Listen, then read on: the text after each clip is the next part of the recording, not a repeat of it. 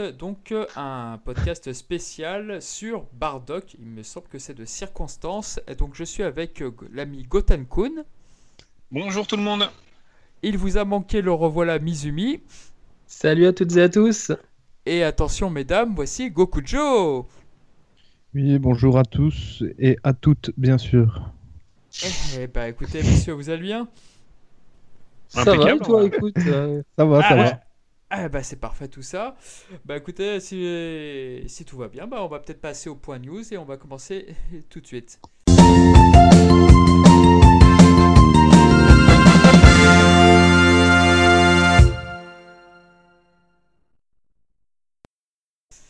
Donc, eh bien, écoutez, on va peut-être revenir encore, euh, encore pendant de quelques mois sur le prochain film de Dragon Ball, donc Broly. Euh, Monsieur Mitton a pensé quoi justement de ce trailer? Alors, le trailer, je tiens à préciser une chose avant, ce n'est pas mon avis sur le film, hein, qu'on me dise pas, ouais, il aime rien. Le trailer, je le trouve assez hétérogène en termes de dessin. On voit beaucoup d'animateurs qui euh, semblent adopter le style de dessin, euh, le cara de, Shintani. Et on voit euh, Yuya Takahashi qui, lui, au contraire, fait du Dragon Ball un peu à l'ancienne, un peu façon Dragon Ball Z des années 90. Et même si dans les deux cas, je trouve que c'est très beau ce qu'on voit, je trouve que l'un et l'autre, bah, ça jure un petit peu. On a l'impression de voir deux euh, trailers qui auraient été mélangés. Un peu comme si on avait fait une AMV avec des extraits de différents épisodes et puis qu'on se dit, tiens, là c'était l'animateur, là c'est là. Là, je trouve que ça jure un petit peu. Alors, ça reste quand même très beau à voir. Je ne sais pas ce que ça donnera, j'en sais rien. Euh, visuellement, c'est beau. La première chose que j'ai remarqué euh, au premier visionnage du trailer, c'est euh, les traits de contour qui sont beaucoup plus. ça fait moins net, moins trait à l'ordinateur, et tant mieux parce que j'ai jamais vraiment aimé ça sur DBS. Ah, là, on a vraiment un petit côté un peu crayon gras, un peu crayon sur papier, un peu à l'ancienne, un peu esquissé, et je trouve que c'est du plus bel effet. Euh, les teintes choisies, la colorimétrie euh, magnifique. Les couleurs sont superbes, que ce soit le teint de peau de Broly, qui a vraiment des, ombrages avec des couleurs qui me plaisent beaucoup, que ce soit la couleur des, vêtements, que ce soit la couleur des décors, euh, les effets spéciaux, etc. Tous ces trucs-là, j'ai trouvé ça absolument fabuleux. Euh, le doublage, le doublage, à part Vegeta que je trouve encore un peu enroué, mais bon, ça, je peux pas le reprocher à son seiyuu. Apparemment, c'est ses cordes vocales qui ont mal vieilli. Je, je vieillis, je, je sais pas, hein, je connais pas euh, Ryo Horikawa. Euh, c'est pas mon, pas mon poteau, quoi. à part, à part Vegeta, je trouve que les autres personnages, surtout Bin Shimada, bah, je trouve que niveau voix, il envoie quoi. Quand Broly doit gueuler, il gueule quoi. Après, je passerai. à ah, Bin Shimada, c'est le rôle de sa vie, ça, Broly, j'ai envie de dire quoi. Ouais, ouais, ouais, ouais, Non, c'est Babidi sur Kai, son rôle principal. Oh, Attention. je plaisante, bien sûr. Je plaisante. Euh, parce que je digère pas qu'il soit revenu, qu'il ait pris la place de Joji Yanami, euh, qui est un de mes seiyuu masculins préférés. ce nouveau rôle de Personne. Je, n'aime pas. Il avait fait aussi Dieu, euh, Kami-sama, quand, quand le seiyuu de, de, de, de, Dieu était, était malade, qui est décédé peu de temps après d'ailleurs. Bon, voilà. Euh, Bin Shimada, hormis le fait que je le trouve un peu présent partout, ah, ça me fait penser un peu à Antoine Nouel en fait. Bin Shimada, il y a personne à prendre Bin oh, Shimada. ce troll non mais c'est vrai, c'est vrai. J'ai trollé sur Twitter là-dessus, justement en me demandant euh, qui c'est qui ferait la voix de Broly. Est-ce que ce serait Antoine Noël ou Antoine Noël Ouais bah oui, bah oui, bah, c'est ça. Bah, Bin Shimada, j'ai un peu le même problème quoi. Bon, J'aime bien sa voix, mais l'entendre partout à force, ça saoule. Bref, donc là, bah, sur Broly, euh, il retrouve son personnage et c'est très bien. Le remplaçant euh, du CU de euh, Paragus, bah, ça a l'air d'être pas mal. On l'entend juste gueuler Vas-y Broly. Bon, bah, c'est cool. On le connaît beaucoup mieux dans Dragon Ball Hero, justement, puisque c'est là où il s'est fait connaître. Certainement, je le connais pas. J'ai pas regardé de qui il s'agissait en fait. Pour être sincèrement, sincèrement franc, je, je, vois pas de qui il s'agit, CU. bon, tant mieux. très peu ce CU, moi. Voilà, bon bah écoute, euh, je trouve qu'il est bien. Et après, euh, après bah, question Cara Design, euh, je parle surtout de ceux qui ont été dévoilés. On voit un Vegeta, il n'est pas dans le trailer, mais on, sait qu'il y sera parce que ça a été dévoilé en plus. On voit un Vegeta avec la tenue de l'arc de l'arc de l'arc bout. c'est intrigant. On voit un Vegeta en Super God. Pourquoi pas? J'avais envie de voir un peu à quoi ça ressemblerait une fois animé. Là, le fait que ce soit un film, ça peut être que très très beau à mon avis, vu, le taf qui a été abattu dessus. Mais voilà, le petit point noir pour moi, euh, c'est ce c'est dommage de dire ça, mais c'est Yuya Takahashi en fait. C'est pas lui, c'est pas son trait, mais c'est le fait que ça n'épouse pas le, le design de Shintani. Alors j'ai peur d'avoir voilà tout un film qui, euh, qui fait un peu Shintani, et puis d'un seul coup d'arriver à Yuya Takahashi, c'est-à-dire de voir un peu du DBZ dans un film qui, qui n'a pas cet aspect pour tout le restant du film, et après de repasser à du Shintani, puis de repasser peut-être à du Takahashi, je sais pas. Ça m'inquiète pas, mais ça me ça m'intrigue. Je me dis tiens, qu'est-ce que ça va donner? Je dis pas que c'est un point négatif, c'est peut-être ce qui fera la force de ce film aussi. Mais là, de visu, pour le peu qu'on voit, je me, ça me met la puce à l'oreille. Je me dis, qu'est-ce que ça peut donner? Bien ou pas bien Ça peut être à double, à double tranchant. Et jusqu'à, avec les éléments qu'on a, on peut pas dire que ce sera positif, comme on peut pas dire que ce sera négatif. Donc simplement, je ne dis pas que c'est négatif, mais ça peut. Donc auquel cas, je méfiance, je me dis merde, qu'est-ce que ça peut donner? Après, euh, on enregistre, on est euh, fin juillet, le film sort en décembre, la post-production et encore, euh, ils ont le temps de corriger. Peut-être que finalement, ça ne sera pas aussi, euh, aussi Shintaniesque ou aussi, aussi Takahashiesque. C'est moche. Mais voilà, euh, On, verra ce que donnera le, film. Pour le moment, je suis. Voilà, je suis, je suis, je suis indécis sur le, la vie que je vais lui porter. Voilà. Mais sur le trailer, bon, bah, j'ai envie de dire, bah, c'est beau. On voit qu'ils ont soigné leur taf. C'est marrant, mais moi, bon sur, signe. Sur quelques plans, justement, je trouvais que ça me faisait beaucoup penser au film 7, euh, bah, le dernier qui a été dirigé par euh, Minoru Maeda, justement, où tu voyais Vegeta mm. se prendre le coup de Broly, justement, et sourire. Et pour moi, ça m'évoquait vraiment le Vegeta contre numéro 15, quand il se prend des petits coups, quoi. Et c'est super. Pour moi, c'est un super compliment que je lui fais parce que ça me rappelle le Dragon Ball à l'ancienne. Mm. C'est vrai, c'est vrai. On peut pas nier de toute façon que voilà, Takahashi met un point d'honneur à, à, rendre à Dragon Ball euh, l'esthétisme et l'esthétique, non, l'esthétisme qu'il avait, qu'il avait, qu'il avait autrefois. Donc, euh, on peut pas lui reprocher ça. Hein. c'est, une volonté. Ça se défend, j'ai envie de dire. On peut aimer ou on peut ne pas aimer. Euh, mais en tout cas, euh, on peut pas lui reprocher de, de, de, vouloir vraiment rendre à Dragon Ball peut-être ce que lui préfère. Hein. donc, on voit que, Takahashi sur Twitter, euh, quand il poste des dessins, ça fait très Yamamoto des années 90. Parfois, ça fait un peu euh, Masunaga. Ça fait un peu euh, Masunaga. je pense il y avait des comparatifs qui avaient été faits à Goku Saiyan 2 contre contre Pur, aka Kid Buu pour ceux qui l'appellent comme ça. Et, ça fait un peu Shida aussi. Donc on voit que Shintani, que Shintani, que Takahashi s'inspire de, de, ceux apparemment qu'il apprécie. Et, d'ailleurs, on voit aussi ce mouvement de tête de gauche à droite de Broly là, quand il gueule, après que Paragus euh, lui ait demandé de foncer sur euh, Vegeta et Goku. Euh, ça, c'est repris, c'est très inspiré en tout cas, très très inspiré. Attention, je parle pas de plagiat, hein, calmez-vous.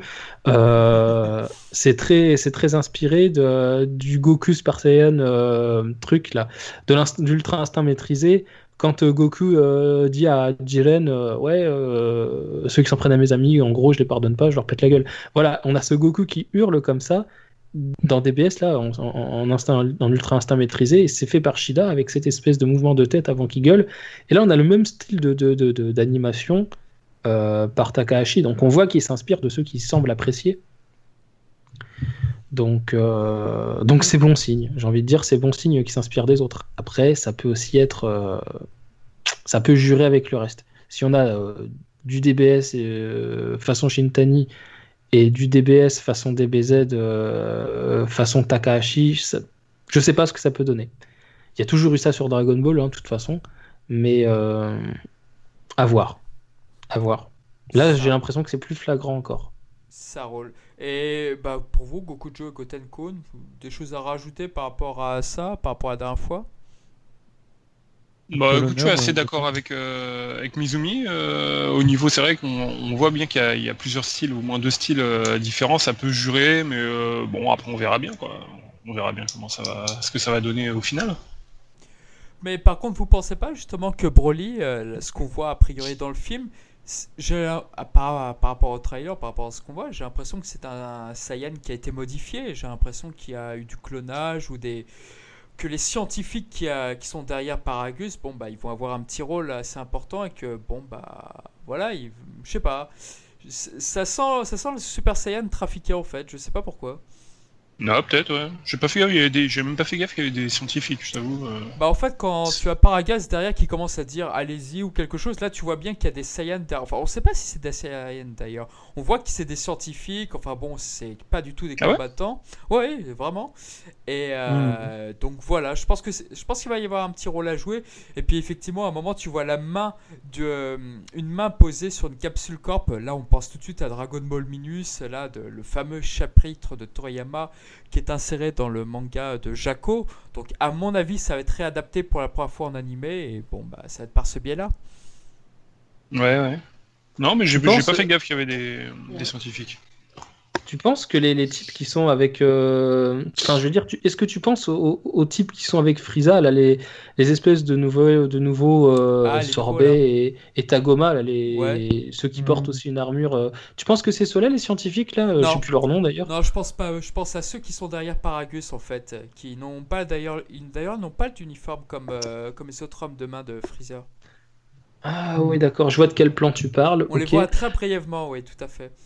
Alors, effectivement, c'est très bref. euh, et ça, ce qui pourrait relier cette, euh, cette explication que tu donnes euh, avec ce qu'on voit dans le trailer aussi, c'est qu'on voit au moins un bébé. Euh, est-ce que c'est Broly Est-ce que c'est Goku? Je sais pas. Ouais, parce que tu parles de Dragon Ball. Minus, effectivement, hein, il peut y avoir un lien, parce que dans Dragon Ball Minus, on voit Bardock et Guinée envoyer Goku sur Terre. Euh, là, on voit une main comme ça qui se pose contre la main d'un d'un très jeune enfant, parce que la main est toute petite. Mm. Euh, certainement la main d'un bébé. Peut-être Kakaroto, parce que je vois mal Broly. euh, Après, c'est un nouveau Broly, donc on peut pas tenir compte du fait que Broly a un peu, euh, voilà, un petit vélo dans la tête. hein. C'est pas l'ancien Broly rendu fou par les pleurs de Goku, là, c'est un nouveau. Alors, ça peut très bien aussi être la main d'un Broly apaisé au départ, durant son jeune âge, et après rendu un peu, j'ai envie de dire berserker. Enfin, c'est mal choisi parce qu'il y a une transformation qui s'appelle comme ça, mais rendu un peu machine à tuer euh, par la suite en grandissant par une raison ou par plusieurs raisons euh, X facteurs qui font que peut-être moi ce que j'aimerais bien honnêtement c'est que ce soit Frieza qui ait tellement exploité Broly que Broly soit devenu une machine à tuer. Que ce soit la, la, la, la folie euh, conquérante de Frieza qui est euh, déteinte sur, sur la psychologie de Broly. Un Saiyan trop utilisé qui a, qui, a, qui, a, qui a trop servi et qui du coup expliquerait sa tenue un peu déchirée euh, qu'on voit là, quand il a encore la tenue moulante bleue là, avec des trous un peu partout. Euh, ça pourrait expliquer ça, un qui a été utilisé par sa puissance, qui a été exploité, puis d'un seul coup il pète les plombs, il en a marre. Paragus en profite, et voilà, j'aimerais bien un truc un peu comme ça, quoi. un Broly un peu qui ne serait pas foncièrement un méchant, mais qu'il serait devenu parce qu'on sait, parce qu'on l'a trop utilisé. Voilà, un truc un peu psychologique comme ça. Ça reste de la psychologie basique, simple, et ça rentrerait dans du Dragon Ball parce que bah, il faut, enfin dans du Dragon Ball, je veux dire, pas que les personnages sont simples et basiques, mais il faut quelque chose de simple pour que ça tienne en une heure, quoi, en- ou en une heure et demie de film. Donc, euh, Bien sûr, On peut pas faire- on peut pas lui filer le développement de Piccolo euh, sur 42, enfin 42 tomes, j'exagère, parce que Piccolo n'apparaît pas au premier tome, mais enfin, on peut pas lui donner le développement d'un d'un personnage sur 4 sagas alors qu'il a qu'un film pour lui, quoi. Mais tu vois, Mais moi, ça, du- ça- ouais. Par rapport à tout ça, moi je pense tout simplement que si dans le film 15, euh, justement, t'avais les hommes de Freezer qui allaient à la recherche des Dragon Ball, là je pense Le film les 15, c'est la résur- résurrection de F pour ceux qui nous écoutent. Ouais, voilà, la résurrection de F. Moi, je pense que c'est les hommes de Freezer qu'on a vu en premier dans le trailer. C'est eux qui vont découvrir un Broly, euh, je sais pas, euh, prisonnier dans la glace ou quelque chose comme ça. Et à mon avis, euh, Freezer va essayer de le faire confronter à Goku pour justement prendre une éclatante revanche. Mais j'imagine bien un truc comme ça en fait, bizarrement. Ouais, why not? Sauf que Paragus, Mais- évidemment, a des ambitions que Freezer euh, ne, ne sait pas, dont il n'est pas au courant. Donc il va y avoir une trahison. Moi, j'aimerais bien qu'il y ait vraiment il y ait Frieza qui soit mis en, avant, quoi, que ses conquêtes, etc., soient, soient remises au premier plan, euh, mais qu'on ait, puisqu'ils disent quand même que le film se passe sur deux époques, qu'on ait au moins un ou deux flashbacks d'un Frieza qui a commencé ses premières conquêtes, etc., qui a rallié les premiers Saiyans, avec effectivement Bardock et Guinée qui envoient Goku sur Terre. Ce serait vraiment cool. Par contre, à mon avis, euh, à mon avis, rien du tout parce que j'ai pas d'avis, j'en sais rien, j'ai pas d'idée.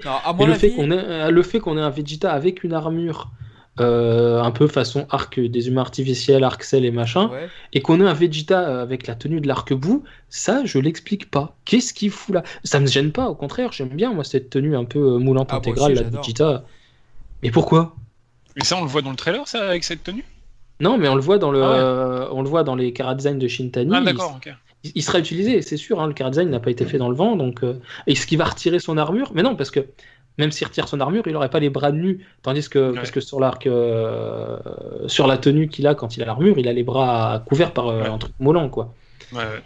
Pas Mais dans moi, la je boue, suis pas dans la persuadé, tenue, par contre, que le film va commencer soit avec Bardock et Guinée, un truc comme ça, parce que Bardock, il est extrêmement populaire, extrêmement apprécié, autant que Broly. Donc, euh, pour, pour eux, c'est coup double. Ah bah, on va mettre Broly et c'est ah bah, autant mettre Bardock. Comme ça, Mm, la coupe mm. est pleine, fan service, euh, les fans vont être contents. Et donc, moi, je pense que ce que, ce que je trouverais génial, c'est de faire un lien, un flashback entre Paragus et Bardock.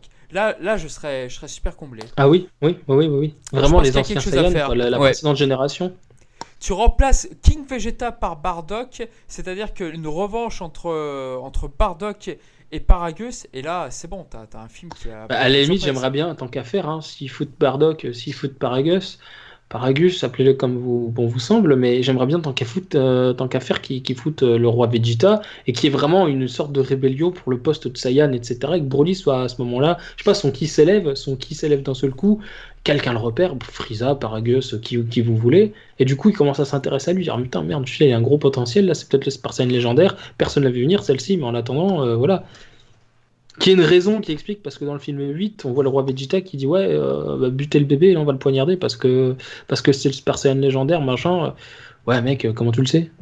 Non, non. Alors, ok, euh, alors je sais que c'est beaucoup- c'est plus, c'est plus développé que ça, je sais, j'ai fait un gros raccourci, mais enfin, ça, ça reste un bébé, quoi. Euh, le Non, doute est permis, machin, machin, machin. Tandis que là, s'il est un peu plus vieux, s'il est un peu plus vieux et qu'il pète les plombs parce qu'il voit que Paragus euh, est en train de se rebeller, qu'il y a une raison qui explique tout- ça, quoi, qui est vraiment une mise en scène, quoi. Que ce soit pas juste expliqué, que ce soit vraiment montré, qu'on ait vraiment un Broly qui pète les plombs, qu'on le voit, et tout le monde se dise ok, ok, ok, ok, là on le calme, hein, euh, la bataille pour le trône du roi des Saiyans, elle est abandonnée, on va calmer le bébé, enfin le, le, le, le gamin, et ensuite, on sait que Broly est très fort. Enfin, J'aimerais bien un truc dans le genre là, quoi. Bah, Excuse-moi, juste pour revenir vite fait sur le film 8, le film 8, si euh, le roi Vegeta poignarde Broly, c'est pas parce que c'est un Super Saiyan légendaire. Ce qui lui pose problème, c'est parce que ce bébé ne fait pas partie de la lignée royale. Et c'est pour ça que ça, c'est la honte pour eux. Hmm. Ouais, oui, ouais. oui, tout à fait, oui, tout à fait, tout à fait. Et c'est ça, et c'est Mais- pour ça que je trouve ça génial justement. Ils avaient une arme pour vaincre Freezer, mais ils l'ont pas utilisé parce que ce n'est pas, il ne fait pas partie de la famille royale. Moi, je trouve l'idée géniale personnellement. Oui, tout à fait, oui. Enfin, ça se serait retourné contre eux de toute façon. hein. Tout- Laissez se tard- déchaîner, ils se faisaient tous ou tard, défoncer. ça se serait retourné contre eux, on est d'accord. Mais Donc je voulais revenir euh, par rapport au, au médecin que tu, dont tu parlais euh, tout à l'heure. Scientifique. Là, je suis. Ouais, les scientifiques, du coup, bah, je j'ai regardé le trailer à l'instant là et je, je les trouve pas du tout. C'est ceux qui sont alignés euh, derrière, euh, Alors, enfin derrière Broly quand ils font ça là. alors, on va le faire en temps Parce que-.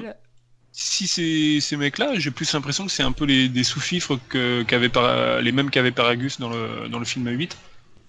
Je pense aussi que c'est des sous-fifres de Paragus qui sont pas du tout rattachés à Freezer. Ça, ça- ça, pour moi, c'est évident. Ils auraient la tenue, euh, l'armure. Ils auraient, ils auraient un truc dans le genre. Ils auraient au moins une armure, une ancienne armure, à la façon euh, armure Namek, machin. Parce que dans la Parce que là, ils ont, de ils F, ont une espèce de casque euh, comme euh, dans le film 8. Enfin, c'est pas le même, mais ils ont un casque dans, dans le même délire. Ils ont une grande cape blanche. Ouais, donc euh, Euh, c'est pas Frieza, ça. C'est pas la. la- Ouais, non, non, c'est pas, c'est pas de Frieza. Bon, il y a le vaisseau, un vaisseau de Frieza derrière, mais. euh, Après, si Paragus a travaillé pour Frieza et qu'il a chopé un vaisseau, à la limite, j'ai envie de Ouais, dire. ouais. Il est Ah, intrigant ce trailer, il est intrigant ce trailer. Ouais, Vous m'embêtez les gars, à force, je vais avoir envie de le voir ce film. Ah, non bah, mais regarde-le, sincèrement, je te jure que. Ah, mais Euh, je le regarderai. je- Je, Je regarderai. dis pas Bah, ça J'irai pas au Grand Rex, hein, mais. Ah, moi, je Ah ouais, au non. grand Rex. Ah, moi aussi, si je peux y aller, j'y vais. Oh, Mais euh, j'irai parce que c'est la première fois que Toei, la première fois que Toei va vraiment aller dans la démesure euh, concernant la production d'un film. Ils ont vraiment réuni leurs meilleurs éléments, mais vraiment. hein. Euh, C'est la première fois qu'ils réunissent une équipe aussi sérieuse depuis depuis depuis. pff, Ça fait 20 ans qu'on n'a pas eu une équipe comme ça. Mhm. Non, c'est vrai. ouais, et puis ils le font aussi. C'est vrai que ça a l'air beau. Honnêtement, c'est mais vrai que. vu le nom du film, Broly, euh, ça a l'air super beau. Vu le nom du film, Euh, Broly, je pense que les fans américains ou les fans euh, européens, ils ont gagné. De toute façon, c'est le film qu'ils voulaient voir. C'est le souhait qu'ils voulaient tous savoir. Un Broly qui est canon. Voilà. C'est vrai. Mhm. Hélas. Hélas pour moi, c'est un peu ce qui me. Ouais, moi aussi. J'aurais, moi, vous voyez, moi, peu. ce qui me. Parce que bon, de toute façon, on a un peu débordé, mais c'est c'est pas trop gênant, j'ai envie de dire. Je pense que ce que ce qu'on dit est intéressant. Euh, J'espère. euh, Qu'est-ce que je voulais dire? Ouais, ce film-là, ce qui me gêne beaucoup, et je pense que ça n'arrivera pas, sinon on aurait vu leur, euh, on aurait vu leur design dévoilé plus tôt, c'est que puisqu'il met un Saiyan en avant, euh, plutôt que ce binôme Goku-Vegeta, j'en ai pas parlé dans, dans mon avis, ce binôme, j'ai envie de vous dire, j'en peux plus du Goku-Vegeta. On se Ah, bouffe ce binôme. pareil. On est Deux- tous dans ce, dans, dans ce On est deux à le penser, trois, pardon. Bon, plus que quatre. C'est Mais ce binôme numéro Goku-Vegeta. 17 à la place. Non, Mettez- non, mettez Ah, si, Caulifla, si, si. non, mettez Kale, Caulifla, Hit et KB, parce que Oh eux, non, ils viennent non, non, mais je t'assure, ils viennent d'une planète où il y a des Saiyans, et si on veut les apprécier, il faut leur donner du rôle. Ouais, mais ce qui marche, c'est Goku Vegeta, de toute manière. Oui, mais c'est ça qui est problématique. Ah ouais, Mais on regarde, le film Bio- on le est une minorité Broly- à en avoir marre de. On est une minorité à en avoir marre de Goku et Je sais Vegeta. bien, je On sais bien. est 95% des fans de la planète, eux veulent voir du Goku Vegeta. Ah oui, non, mais c'est clair, c'est ça. C'est le problème. C'est pour moi, je trouve que c'est un problème parce qu'ils ont inventé dans DBS Hit, qui a une grosse prestance, beaucoup de fans l'ont apprécié, mais il a pas assez de rôle Hit. Il a pas assez de rôle. Ils lui ont donné quelques fillers dans DPS, tant mieux. Je les ai pas regardés, je sais pas ce que ça vaut. Je peux pas en parler plus que dire. Bah, ils, existent, mais je peux pas en dire plus. Euh, en tout cas, il a, il, a, il a eu du fillers, ce qui veut dire que s'ils lui accordent du fillers, bon, bah, ils ont pas pris le risque, ils ont pas créé un personnage random. Non, ils ont vraiment pris le temps de, lui- de, fait- de réintégrer Hit. Euh, quel Caulifla, j'ai envie de dire, si on leur donne du rôle sérieux dans un film sérieux, elles vont vachement plus intéresser les gens. Si on les laisse à ce qu'on a, ce qu'on, ce qu'on a montré d'elles, euh, ça fait peu, quoi. Ça fait peu, ça fait trop peu pour s'attacher à des personnages. Elles n'ont pas eu ce qu'elles méritaient. Elles Oh, n'ont dans vraiment l'anime, pas je eu trouve le, qu'elles le rôle.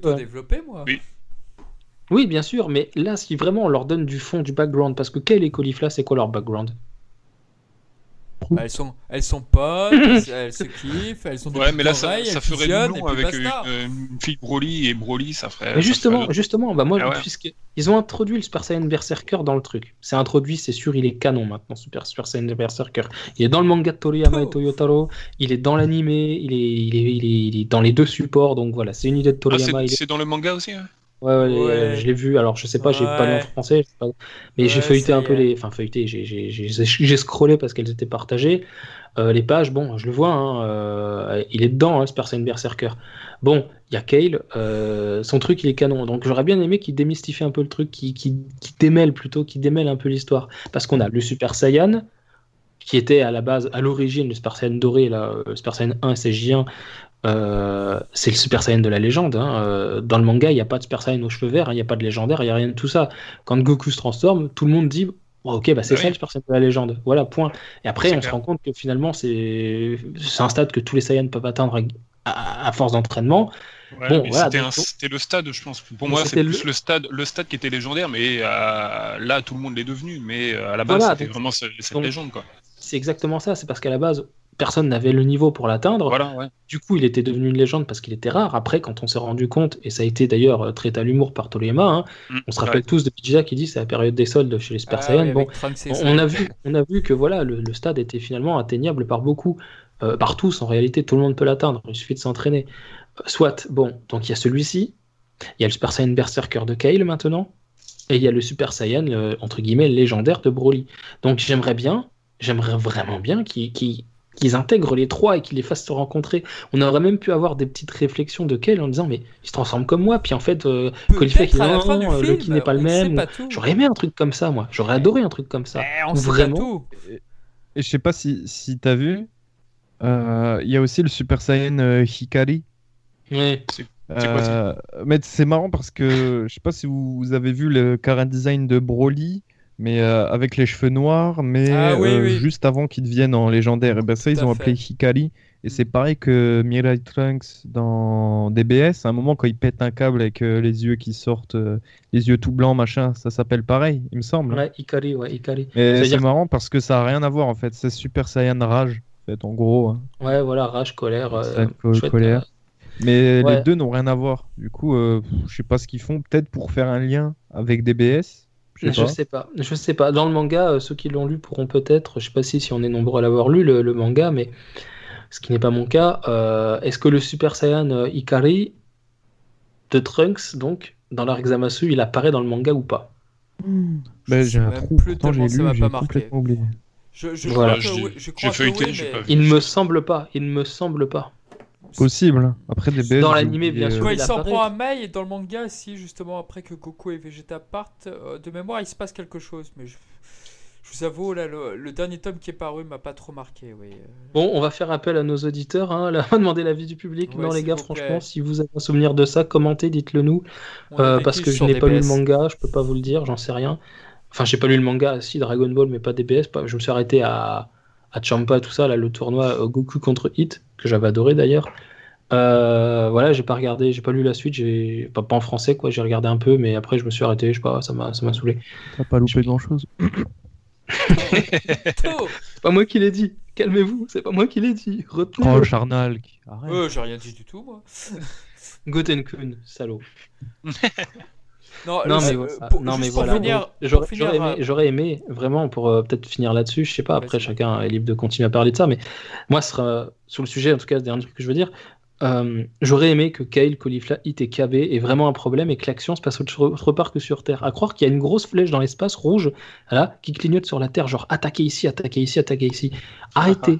Arrêtez, tu il y a d'autres planètes. Et, et puisqu'ils d'animés. ont inventé la planète Sarada de, de KB et compagnie, puisqu'il y a un lien étroit entre l'univers de, de et compagnie et le nôtre, euh, ils sont un peu devenus potes. Hein. Y a cet esprit un peu de, compétition avec Goku. euh, on a vu, elle veut devenir Super Saiyan 3. Euh, Kale, elle est tout le temps fourrée avec Caulifla, donc bim, d'une pierre deux coups. Hit, il y a un petit peu ce côté un peu rival, hein, où il a un, match retour à, donner à Goku. Vegeta, c'est un peu devenu le maître de KB. Merde, il y, a- des liens qui se sont créés, ils en ont pas profité. Plutôt que de, mettre cette espèce de pairing là, euh, voilà, euh, Goku Vegeta, euh, j'aurais vraiment préféré que le groupe Goku Vegeta soit éclaté, qu'ils soient chacun d'un côté, qu'on ait Vegeta KB d'un côté, Caulifla Goku de l'autre, Hit un peu en solitaire, euh, et puis finalement voilà, ils se retrouvent, ils se tapent contre Broly.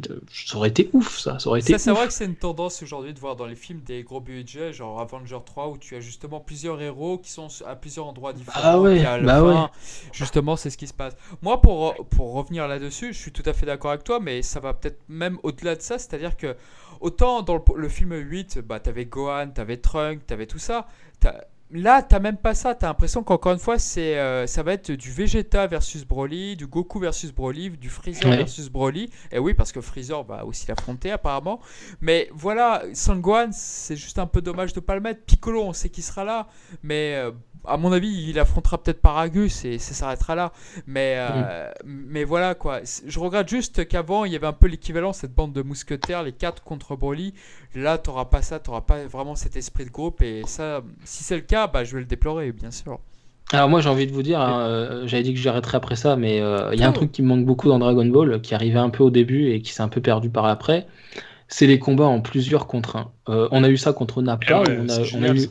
On a eu Kulilin et, et Piccolo contre Nappa, Gohan qui intervenait un peu de temps en temps, on a eu. Goku Piccolo, ah ouais mais Goku Piccolo contre Raditz, c'était fou ça, c'était fou. Et Ouais. là bah moi, moi ça ça me manque en fait dans Dragon Ball de pas avoir 4-5 Gugus foncer sur un seul parce que bah merde, faut mettre toutes les chances de son côté. Imaginez juste Hit, Goku, Vegeta et, et, et- Caulifla ou Kale, celle que vous voulez, ou même juste au début Kale euh, qui passe en berserker, elle contrôle plus rien, l'autre il contrôle plus rien non plus. Alors ça aurait été ouf, deux espèces de, de, de- de mastodontes qui se foncent dans le tas là, et ça fait des dégâts partout. Goku qui dit oh faut les calmer parce que tout va péter. Frieza qui arrive en mode maison, c'est moi qui vais tout faire péter à leur place. Mais une grosse démesure comme ça d'action, merde c'est Dragon Ball quoi. Je sais pas, y aurait Moi, du j'aurais bien toutes voir ça couleurs. avec euh, Son Goku, euh, Freezer et numéro 17 contre euh, Jiren. Ouais, on a vu ça, oui, bah ça c'était cool. je Et- je troll. Non, non, mais, non, mais j'ai envie de te dire, non, mais Goku euh, Quand numéro ça arrive, 17, euh, euh, on s'en souvient. mais tout le monde s'en souvient, tout le monde a kiffé que numéro 17 intervienne, lance un Kikora, euh, ça aide. Ensuite, clair, Goku Frieza beau. enchaîne. Frieza est au sol, Goku il, fonce de. Enfin, C'était génial ça. Pourquoi ils font pas ça plus souvent? Merde, ça Ah, peut-être que ce sera le cas à la fin du film, on verra. Ouais, mais il y aura quand même pas ce que j'espérais voir, alors que pourtant, je vous le dis, c'est pas des persos que j'apprécie plus que ça, hein, Caulifla, Kale, Hit et tout ça. Honnêtement, ils m'ont laissé de glace, mais justement, j'aimerais bien pouvoir les apprécier parce qu'ils ont du potentiel. Mais le problème, c'est que du potentiel, bon, on creuse pas dans ces persos, et ça, ça me gonfle au plus haut point. On t'a posé des persos comme ça dans l'histoire, en mode, on les pose là parce qu'ils servent maintenant, tiens, le tournoi est fini, on les écarte, il y a euh, Zamasu machin, pas former un tournoi, donc on les fait revenir, mais... Je pense qu'on les reverra. Je pense qu'on les reverra plus tard dans le Ouais, manga. mais- Pour moi, c'est obligé. Il y a tellement à dire Alors- sur leur planète, c'est obligé. Bah, sincèrement, j'aimerais bien les revoir dans un film gros budget que dans une série animée où les épisodes sont en dents quoi. Si on tombe sur du Kitano qui anime ça, on va se dire, allez, niquez-vous, c'est bon. Euh, encore une fois, vous avez niqué votre opportunité de faire des bons trucs avec eux. Non, non, mettez ça dans un épisode. Et je, je- je vais, je vais, je vais surprendre tout le monde. Mettez Yamamolo à la supervision. Oui. Oh, Non, mais- voilà. Non mais écoute, écoute, mettez Yamamolo à la supervision et, et- et mettez Naoki Tate à l'animation. Vous voyez Comme ça, voilà- il corrige les dessins, personne fera chier. Eux, Tate, c'est moche. Niquez-vous ceux qui disent ah, ça. Yamamolo corrigera, comme ça, il y aura des gros nez, il y aura tout ce que vous voulez. euh, ce sera pas. Voilà. Mais au moins, ce sera corrigé. Vous verrez pas que c'est du Tate, alors que ce sera du Tate animé, mais bien mieux animé que Yamamolo l'aurait fait, mais dessiné façon Yamamolo. Comme ça, tout le monde sera content. Vous voyez Voilà. Euh, Bon, si, si vous voulez sur ces bonnes paroles, sur ces bonnes Ouais. paroles, on va peut-être commencer le, le- le podcast, mais merci beaucoup ce- sur ces gentils mots sur Yamamuro. Vous voulez rajouter quelque chose, les gars, ou c'est c'est Pas du tout, non, c'est bon. Bon, bah, Mais Gokujo, il a rien dit. Ouais. Qu'est-ce qu'il veut dire, Gokujo? Laissez-le parler, ce pauvre homme. Il est là, comme ça. On, on l'oublie. Je sens le ki de Gokujo qui, qui, qui a envie de dire des choses. Il va se transformer. Non. Il va passer en berserker. moi, moi, juste On, on l'a Quoi perdu, ça y est. sur Facebook, euh, je sais pas si vous avez vu, il m'a balancé un truc vraiment stylé. euh, Qui ça? Vous, vous m'entendez? Ouais, ouais. là, oui. Ouais, ouais, il a balancé un truc vraiment stylé sur son avis sur le film. En gros, lui, il verrait. Moi, moi, je trouve vraiment convaincant son truc parce qu'en plus, on sait que Toriyama, il supervise le tout et Toriyama, il kiffe la science-fiction, tout ça. Et lui, le gars, il voit un, un rapport avec la, la transcendance un petit peu, le transhumanisme, le fait. Ben, lui, il voit des scientifiques derrière Broly, il voit même Paragus en scientifique. Pareil. Et il verrait un peu le combat un peu d'un être humain génétiquement modifié, puisqu'on voit un peu un bébé, tout ça, on voit. Mm. Ça a quand même une allure de scientifique. euh, Je sais pas, à un moment, ce trailer est. En tout cas, il est mystérieux euh, vis-à-vis de ça. Et lui, il verrait un peu le naturel, en gros, le qui a été élevé sur Terre, le Goku, tout ça, à la fin contre le transhumanisme et le fait de dépasser ses limites de manière naturelle, tout ça. Comme dans le premier film, on, a- le film 8, on voyait la puissance, en gros, contre euh, les liens. Ici, ce serait plutôt, il verrait euh, l'amour contre la froideur du transhumanisme. Et lui, il verrait le, vous savez, le rapport à DB Minus. On Ouais. voit la main de Bardock comme ça. Enfin, on suppose tous. Bah, lui, il verrait ça plutôt au moment où Goku, peut-être, euh, euh, pas tuerait Broly, mais euh, le, Ouais, lui- ferait, coup, voilà, euh, lui ferait mordre la poussière. Mais pas le tuer. hein. Il pense aussi qu'il pourrait finir ami. Et moi, j'ai pensé à ça aussi. Oui, moi aussi j'y ai pensé. Si tu regardes pensé. Whis, Beerus, il finit ami. Si tu regardes Freezer, au final, voilà, il est dans Dragon Ball Super, tout va bien, ils se tiennent la main. Euh, Goku, il aime bien faire ça. moi, je veux, moi je, alors, si ça se passe comme ça, je veux Badak qui se suicide à la fin quand tu vois. Et, lui, il verrait en fait Broly qui prend conscience de cette espèce de, de froideur à travers, et on verrait un flashback de l'amour de Goku et Guinée. Vous savez, quand il balance Goku euh, en gros euh, sur Terre pour euh, lui éviter de mourir, tout ça.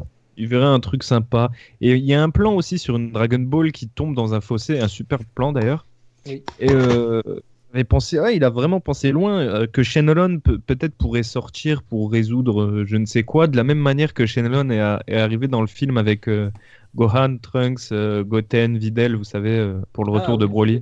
Film 10, ouais.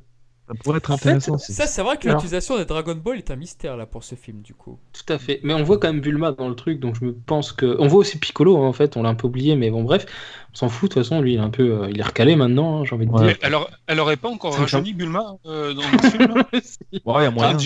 qu'elle a 15 ans maintenant. c'est ça, oui. Je n'ai pas aimé non plus. J'aime pas sa tête. D'ailleurs, il y a un plan où on la voit, elle a des espèces, on dirait qu'elle a du mascara autour des yeux. Y a la forêt son maquillage. Bref, tuto make-up, Bulma, il est temps. Piccolo fait du tuto make-up, t'as les yeux noirs autour, toi aussi, apprends-lui, parce que c'est Alors, rien qui va, rien qui va sur son enfoiré. faciès. C'est c'est Bagdad. Et du coup, euh... ouais, voilà, c'est tout ce que je voulais dire. tout. Bon, bon bah, Je la merde. On va peut-être commencer le. Non, On va alors, peut-être commencer notre podcast, au fait, ça vous dirait intéressant. Il y a un truc super intéressant, non, non, Oh. parce que tu, tu parlais des scientifiques, tu Ouais. parlais euh, de- du transhumanisme avec. euh, alors là, le, le- le- le- le- comment dire, tu projetais ça par rapport à la comparaison. euh, oh, ça veut rien dire ce que je dis, mais on s'est compris quand même. Euh, com- comment je peux t'expliquer ça? En fait, les différents liens que tu as développés un peu plus tôt, j'essaie de faire court, Mhm. ça me rappelle des éléments des trois films Broly en fait. Mhm. Le côté scientifique de Bio Broly, le côté un peu surhumain euh, euh, contre, contre l'Alliance, donc c'est-à-dire du film 8, euh, avec après le côté un peu Shenlong qui apparaît mystérieusement, comme dans le film 10, c'est-à-dire le retour de Broly. En fait, finalement, mine de rien, ce serait un mélange des trois films. On dirait un mix des trois. Hein. et, et, ça, ce serait tout à fait Toriyamesque de faire ça. Ah, complètement à condition qu'il les ait revus, parce qu'il doit plus Il a dit bah, qu'il avait trouvé le temps. Il a parlé d'un personnage qu'il avait peut-être recalé dans un fin fond de sa, fin fond de sa mémoire, là, pas dernière porte à droite. Il dit merde, c'est qui ça Broly putain. Je suis sûr que le mec il s'en souvenait plus. Bon, j'en sais rien, je lui prête peut-être des intentions qui ne sont pas. Voilà. Mais. ce serait pas impossible. Hein. Non, il s'en souvenait plus. Moi je pense que c'est le cas, mais je me demande comment il est passé outre de, pendant toutes ces années, comment il a pu esquiver le phénomène Broly alors qu'il il y a pas mal de fans qui ne parlent que de ça, quoi ouais, mais il est, pas, il est pas sur les forums, je pense. Ouais, Après, il est plus hein, il, lit plus les, les, lettres de fans, tout ça, et il ah s'en fout. Hein. Broly, il a fait un petit cara design comme ça, et, et c'est terminé, quoi. Je vous rappelle quand même que dans un chapitre de Dr Slump ou je sais plus quoi, il dit qu'il a des maquettes Star Wars à monter. Donc euh, voilà, si on a acheté pendant 25 ans, euh, il a pas fini, je pense. Le oh, maintenant, il est passé euh, surtout aux maquettes de, de l'armée, quoi, des chars d'assaut et tout. Oui, et bah, tu vois, il a encore plus de boulot. Donc c'est comme ça qu'il est passé à côté de Broly. Il avait un tube de colle à la main, un pinceau dans l'autre, et puis roule. Hein. Broly, en temps, il a rien à foutre. Hein. Donc, euh... mais je savais pas, tiens, Goku Joe, je ne savais pas qu'il avait oublié, euh, que Toriyama avait oublié Broly. Bah, tu vois, je. Bah, c'est cool, c'est bien. Moi, j'aurais bien aimé l'oublier pendant 20 ans. je, vais acheter des maquettes. je vais acheter des maquettes. On va peut-être commencer maintenant. Il y en a qui parlent là sans arrêt. Chiant. Bon, et bien hein sur ces bonnes paroles, écoutez, on va peut-être commencer euh, le sujet du podcast. Alors, c'est parti. you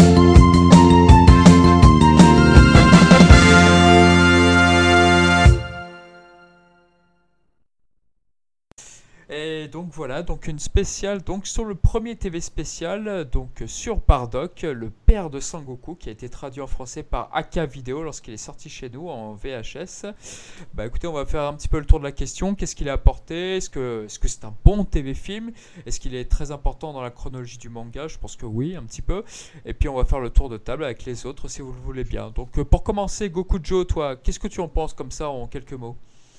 Bah tu parlais d'importance, bah oui, c'est peut-être le plus important pour moi, puisque c'est le seul, si je dis pas de conneries, Toriyama, il a même inséré deux cases pour euh, Bardock après avoir vu ce TV spécial. Il a inséré deux cases dans le manga où on voit Bardock, euh, en gros, euh, qui apparaît dans les, dans, dans les souvenirs de, de Frieza. Donc oui, bah ça a une importance capitale, puisque c'est canon maintenant. Hein on va pas revenir sur le terme canon.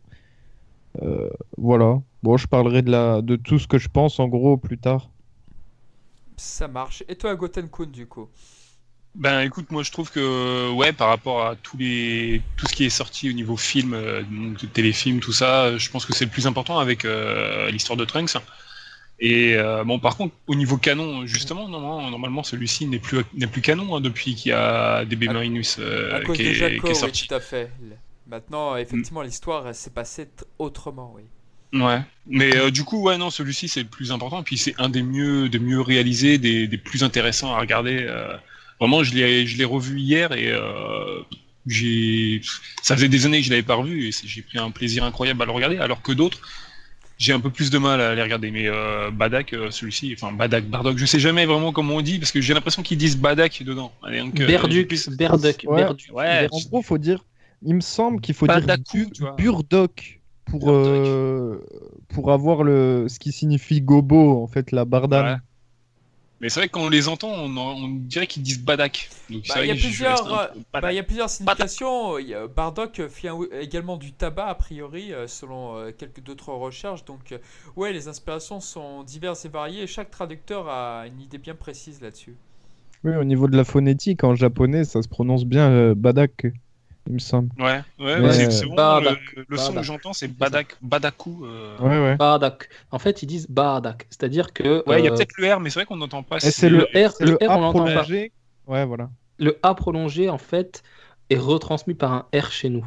Voilà, parce que sinon, ils auraient dit Baludak. en fait, il n'y a pas de R. Donc là, ils disent Badak. Et en fait, euh, ça vient bien de la bardane. Euh, et du coup, on devrait dire Burdock ou un truc dans ce genre-là. Et, et en fait, ça a été officialisé par euh, Episode of Bardock, euh, le, le, le, manga, oui, euh, le spin-off de Oishinaho, euh, l'élève de Toriyama, euh, voilà, qui a, qui, qui a fait ce, ce, ce, ce, ce- ce truc, ce, ce- ce- ce- ces truc. chapitres. Bah non, mais je, je savais plus ces chapitres, ce spin-off, c'est le mot spin-off qui me, qui me revenait pas. Non, elle, elle a fait un beau taf, j'aime bien, je l'ai d'ailleurs. Euh, Bon voilà, donc c'est Bardock, euh, c'est officialisé. Badak, on peut le dire, euh, c'est pas entièrement faux, c'est la prononciation française de la prononciation japonaise. Mais Ouais, euh, il a été retranscrit officiellement, un peu comme Kulilin avec des L sur la casquette Ouais. euh, qui porte sur Namek. Et ben là, il y a une écriture, voilà, ou comme Bulma sur son premier t-shirt à son apparition, c'est écrit Bulma. On pourrait prononcer Bluma, voilà, parce que ça vient de Bloomer en anglais. Bon, bref. Mais euh, c'est Bardock en réalité. Même si des fois je dis Badak parce que j'entends Badak quand je regarde Après, l'épisode. déjà, Et rapidement, j'ai une petite question. Pourquoi on dit que l'épisode of, Burdock, euh, c'est ce qu'on a dit, non? Qui serait incohérent avec ce TV film? Puisque c'est c'est un séquel, en fait, d'une Euh, d'une certaine manière. Ouais, c'est la, suite, ouais. Non, je Bah, pense que tu parlais de, de ce que disait Gotenkun un peu plus tôt. Oui, mais je sais plus. Alors, Gotenkun disait, moi je l'ai compris comme ça, tu me corrigeras, euh, Poto, si jamais je me trompe. Au niveau canon, c'est plus canon depuis euh, DB Minus en fait. Alors oui et non, parce que en fait, euh, les cases qui sont dans le manga de Toriyama, c'est la fin de Bardock. C'est quand il se Ouais. fait tuer par Frieza. Donc, ouais, non, très bien. On, on parle très du bien- téléfilm et le fait qu'il soit canon, mais en fait, il pouvait l'être. Sauf que téléfilm- maintenant, il est plus possible vu euh, Minus. Voilà, Bah, tout à fait. Par contre, la fin du téléfilm, Oui, qui est voilà, voilà. reprise, est, est- est toujours canon. La fin est canon. Ouais, ouais. En fait, c'est pas la fin du téléfilm qui est canon, ce sont les Non, cases c'est- de Toriyama. C'est le fait qu'il soit devant Frieza et qu'il se fasse tuer par lui euh, dans l'explosion de la planète. voilà, tout à fait. mais seulement, seulement il n'a plus la même armure. Les compagnons de Bardock, tels que Thomas, n'existent pas dans Minus. Ou Zabor Ouais. de Doria, on- ils ne sont pas là dans, dans Minus. Enfin voilà, t'as as pas mal de changements euh, qui sont assez importants quand même. Tout Ouais. à fait, tout à fait. Ah oui, on parle de Minus, mince, je confondais avec Episode of Bardock.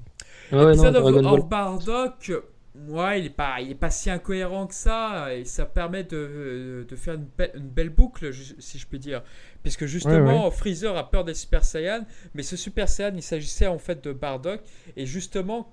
C'est Child qui, avant de mourir, dit attention, méfiez-vous des Super Saiyans. Et c'est comme ça que la famille de Freezer, euh, de génération en génération, sont passés le mot. Attention, Ouais, voilà. c'est qu'une légende, mais ça nous fait bien chier, quoi. Oh, c'est certainement faux, mais bon, voilà. Et euh, oh, ça, je Mhm. trouve ça génial. Ouais. Je trouve ça bien, mais moi je trouve ça un peu con que ce soit comme par hasard le père du héros du manga. Quoi. Ouais, je trouve que vrai. ça Ouais. fait un peu, ça fait un peu oh le monde est petit. Hein. Ouais, un petit peu. Puis, bon, Le Totalement. Mais au moins, ça remet pas en cause ce qu'on a connu, contrairement à Minus. Voilà, tout à fait. Ouais. Parce Non, que mais- Minus, je viens de me rappeler aussi, si, si vous vous rappelez, euh, Goku, il a 3 ans dans, dans sa couveuse. Ah oui, oui, il- oui, il est envoyé, je sais pas quoi. Alors que dans l'anime, il est envoyé, il est bébé dans sa capsule, quoi. Il est, C'est là. il- Dans Minus, il a 3 ans. Il y a plein de trucs comme ça. Euh... Genre, t'as Vegeta qui, qui décide d'ignorer le message de rassemblement, tu sais, tous sur la planète Vegeta euh, parce qu'il en a rien à foutre, alors qu'on nous dit qu'en fait, il a été voyé- envoyé dans une mission. T'as plein de trucs comme ça, en fait, qui sont incohérents. Et ça, c'est Mhm. dommage. Bah, il peut très bien avoir été envoyé dans une mission et pendant sa mission dire je m'en bats les couilles, j'y vais pas. Moi je suis déjà en mission, je reste où je suis, c'est bon, je me bats les couilles. Non mais c'est Ouais, tout à fait Vegetaesque de faire ça. hein. Lui, il est. Je suis là et je bougerai pas. Voilà. C'est. euh, Bon, bah, du coup, Je vous en- résumé, toi, en quelques mots sur ce téléfilm, t'en penses quoi? En quelques mots. Moi, mon résumé sur ce téléfilm, euh, déjà, il y a la supervision de Nakatsuru, donc c'est forcément très beau. Euh, voilà, ça y est. Et j'ai envie de rajouter que le directeur assistant de l'animation, c'est Sato. Voilà, ah bah donc tu vois. Et c'est pour ça qu'il est très beau ce téléfilm. Je sais pas si vous avez vu, j'aime C'est beaucoup ce très très beau, ouais. Et, et chaque fois, j'essaie de me dire, putain, il est où Sato dessus? Parce que souvent, j'ai l'impression de voir son trait, mais en fait, non, et tout. Mais c'est- en fait, il, y a- il supervise en même temps que Nakatsuru, enfin, d'une certaine manière, quoi. C'est ça, ils Ça, sont, ils sont à la correction des dessins, donc Ouais, ouais. des gens qui sont Nakatsuruesques ou Satoesques parce que euh, il y a leurs pattes sur le dessin des, Ouais. des autres. Et Et tant il y mieux, a- tant C'est magnifique. Je pense qu'on en reparlera pendant le, le visionnage, mais il y a, il y a certaines scènes qui, qui dénotent pas, pas mal par rapport au reste, et euh, bon, vous pourrez peut-être m'apporter des, des réponses par rapport à ça, mais j'ai l'impression qu'il y a beaucoup, enfin il y a, il y, a, il y a un animateur qui, qui change complètement pour certaines scènes, dont celle avec Vegeta par exemple. Hmm, je crois que c'est de Nakatsuru ça. Ouais. Si on reconnaît un peu le nez, un peu, un peu carré, euh, la forme de la bouche aussi, mais bon, on en reparlera, je pense, euh, pendant le, Ouais, le visionnage. ouais, ouais. Tu, tu, tu me feras penser, j'essaierai de te dire après, euh, il y a tellement de corrections que je vais te dire, ah, tiens là c'est Sato, et en fait non, c'est Sato qui a corrigé les dessins de Pierre-Paul ou Jacques, tu vois. Ça Donc, euh, Bah, à propos de correction, on peut peut-être parler des ébauches de Nakatsuru justement sur Bardock, Ah oui. sur les compagnons Ah, qui n'ont pas été retenus. Eh ben écoutez, je préfère le, le, le Bardock de Nakatsuru, par contre, Pareil. avec la, par contre, avec la tenue de, de Toriyama que Toriyama lui a donné. Mais j'aime bien l'effet avec les cheveux relevés, il a beaucoup plus Ouais. de gueule, je trouve. J'ai- J'aime beaucoup aussi, ouais. Pareil, Par je préfère contre- son Burdock, mais pour le reste de la team, je préfère Toriyama, tu vois. Ah ouais, Oui, clair. ouais, ouais. Ah, Bon, après, c'est peut-être parce qu'on a été habitué et du coup, ça fait un. Non mais ceux de Nakatsuru, franchement, ils ont un petit chignon, ils ont une tête vachement chelou. Je trouve que là, pour Ils une fois, il a sont vraiment, vraiment basiques, quoi. ouais. Oui, ouais, bah, ils sont random, ils sont random au possible, je trouve. Toriyama Ouais. a vraiment plus géré de ce côté-là. Par contre, euh, le Nakatsuru, le, le, le Bardock de Nakatsuru dans l'armure de celui de Toriyama, alors là, je dis euh, oui, oui, oui, oui, deux fois. Et trois même, si tu veux. Bah, pour la petite histoire, les hommes random, comme vous les appelez là, de, de Nakatsuru, là, les, les autres hommes de Bardock, justement, seront utilisés justement pour être les hommes de main de King Vegeta Tu- dans le fameux épisode où il apparaît. ouais. Ouais, ils Tout apparaissent très, très brièvement. Mais Alors, ce qui, ce qui est dommage, c'est qu'on tombe sur une animation qui est très primaire, euh, avec, euh, je crois que c'était euh, Mitsuo Shindo qui s'était euh, euh, occupé de, de, de, cet épisode à la supervision. Je peux me tromper, hein, mais de mémoire. Euh, Shindo, qui j'insulte de lui, donc j'aime bien ce qu'il fait. Euh, Il y avait Yamamuro dans l'équipe, il y avait pas mal de bons animateurs, mais je, je sais pas, peut-être Terushi Saryu qui s'est occupé de cette animation. Pourtant, j'aime bien ce qu'il fait aussi, mais ouais, je, je, je sais pas qui a animé ce passage. Je le trouve basique, je le trouve déjà pas très bien animé, pas très beau non plus. Quel passage? Euh, quand tu as euh, King Vegeta, euh, le roi Vegeta, qui va mener euh, sa rébellion contre Frieza dans son vaisseau, qui se fait euh, défoncer la gueule copieusement. peu avant que Freezer ne se transforme, oui. Mm. Oui, oui. Hmm. Donc, euh, je crois que c'est Mitsuo Shindo qui a fait cet épisode et c'est pas, c'est pas fameux quoi. Bah, De toute façon, je- l'épisode de Maeda qui suit n'est pas top non plus, j'ai envie de dire. Donc, euh, voilà quoi. Ou qui précède plutôt. C'est l'épisode qui précède. Donc, euh, pourtant, c'est l'épisode de Maeda, c'est dommage. Mais, euh, ouais. Ouais, ouais, ouais, ouais. C'est dommage. C'est dommage parce que j'aurais bien aimé les voir euh, animés euh, et dessinés et représentés de la même manière que ce qu'on voit sur le TV spécial officiel avec Bardock quoi. Nakatsuru animer ses propres personnages quoi. C'est ça que j'aurais aimé, c'est sa patte sur ses propres persos.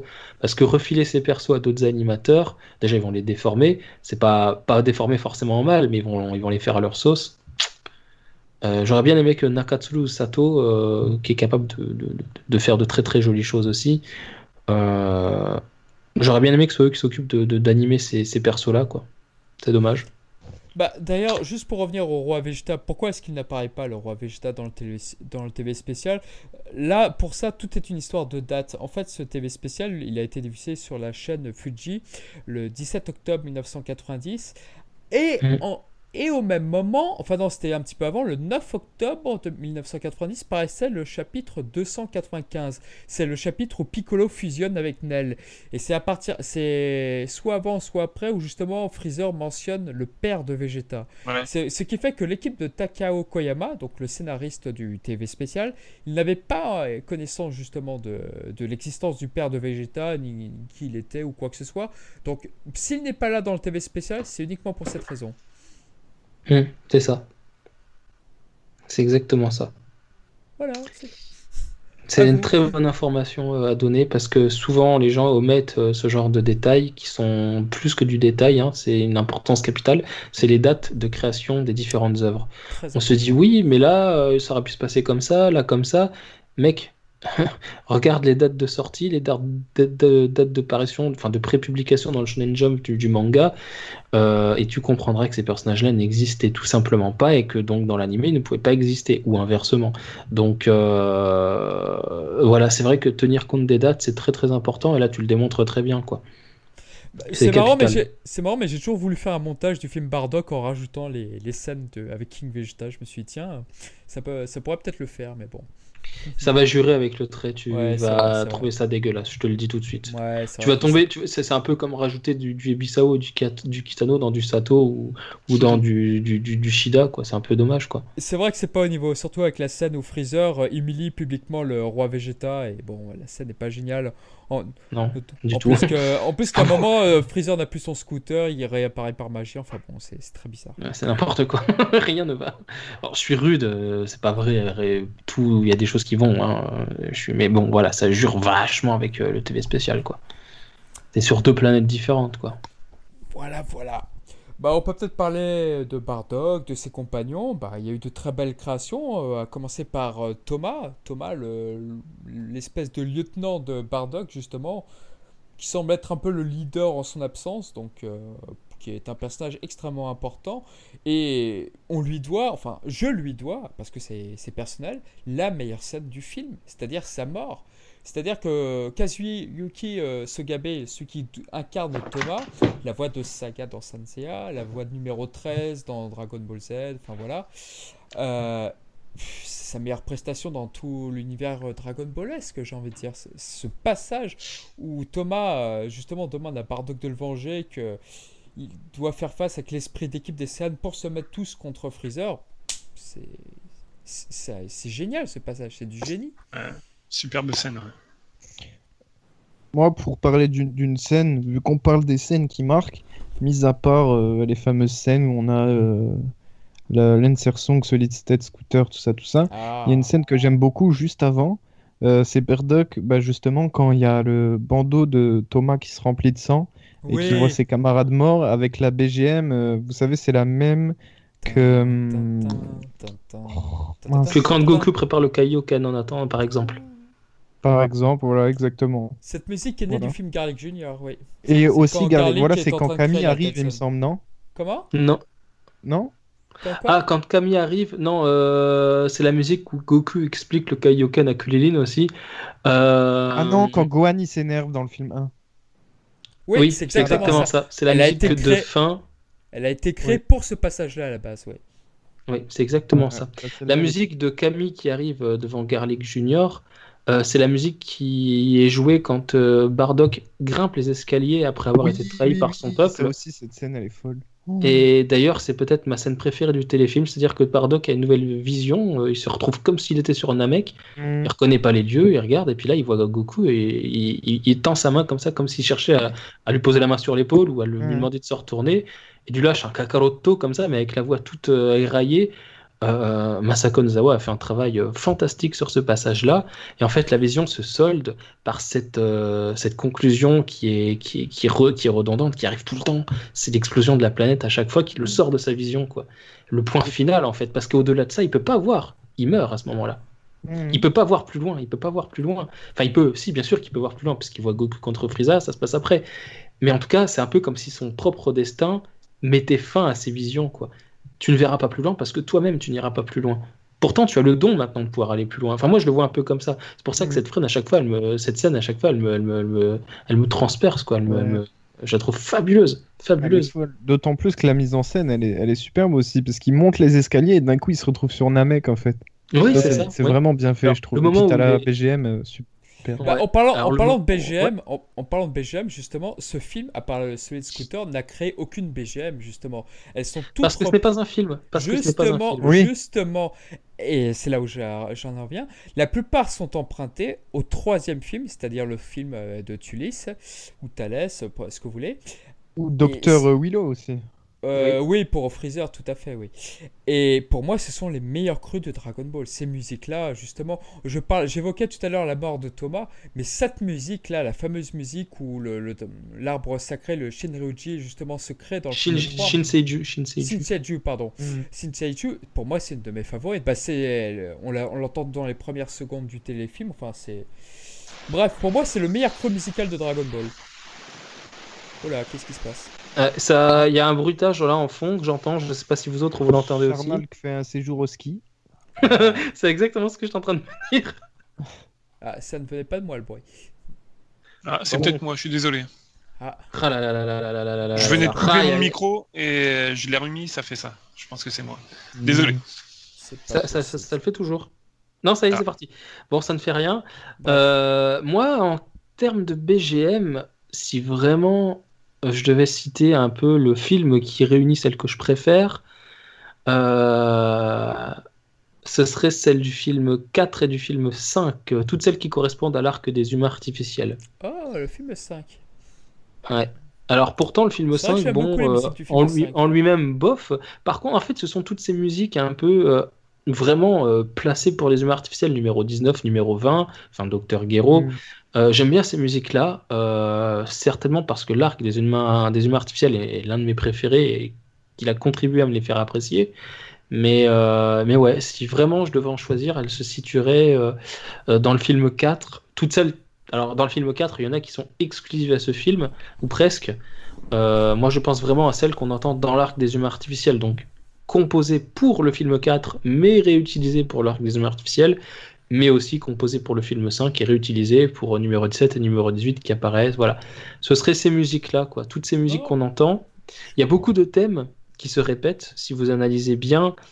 Euh, celle où, par exemple, euh, Trunks revient dans notre époque pour retrouver numéro 19 et numéro 20, qu'il pense être numéro 17 et numéro 18. On le voit survoler, le... enfin survoler, euh, il est arrêté en plein vol comme ça. Il regarde l'île d'Amembo où sont apparus euh, Dr. Gero et numéro 19. Et là, il y a cette musique un peu douce comme ça, avec des instruments à cordes euh, de mémoire. Et cette BGM-là, on l'entend très souvent dans l'arc des humains artificiels. Et on l'entend, je crois, quand Dr. Brief euh, regarde dans son télescope et qu'il voit le météore en fait qui va atterrir, enfin l'astéroïde. Ah, Euh, oui, je vois. Cette BGM est très douce, mais elle est très inquiétante en fait. Et je l'adore. Et en fait, quasiment les mêmes notes sont reprises pour euh, une ou deux autres BGM du film en fait. C'est les mêmes notes jouées avec d'autres instruments et un autre tempo. Ah ouais, quand numéro 16 est réparé par le docteur Brief, euh, on entend Par exemple. musique justement, oui. Tout à fait. Euh, on va peut-être revenir par contre au téléfilm de Bardock là-dessus. Euh, moi j'ai évoqué vite fait Thomas, mais vous, euh, vous aviez aimé justement les compagnons de Bardock ou justement ils vous indiffèrent? Bah, moi, je trouve que justement, ils... on les voit pas beaucoup au final, mais on s'attache très vite à leur Ouais. équipe. On, on ressent leur, leur amitié et leur complicité, et du coup, et puis la scène de mort de Thomas vient amplifier le truc, quoi. C'est, je trouve que c'est vraiment bien, bien amené. Pourtant, on les voit très peu finalement. Alors, juste comme, comme ça pour savoir, parce que pendant des années, des années, on a pensé ça, Celipa égale la mère de Sangoku. ah bah, par folie, extension, tous pensé au bout d'un moment. folie. folie. Alors, vous, vous y croyez, vous pensez que c'était vrai ou que c'est juste... Ah. euh, On y a tous pensé, je pense, euh, au moins une fois. Mais après, est-ce que, euh, voilà, j'y croyais pas, mais j'y ai pensé quand même.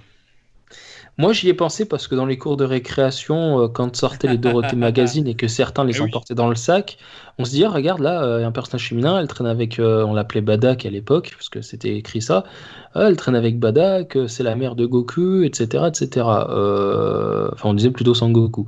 Bon, euh, moi, j'ai jamais vu cette information, donc je l'ai jamais pris pour argent comptant. J'ai dit, bah non, c'est sa coéquipière, c'est sa pote, euh, c'est peut-être euh, un lien de parenté, voilà, je pouvais sortir plein de théories, mais mes théories n'étaient pas plus ou moins valables que les leurs. Euh, rien n'était dit. Point. fait.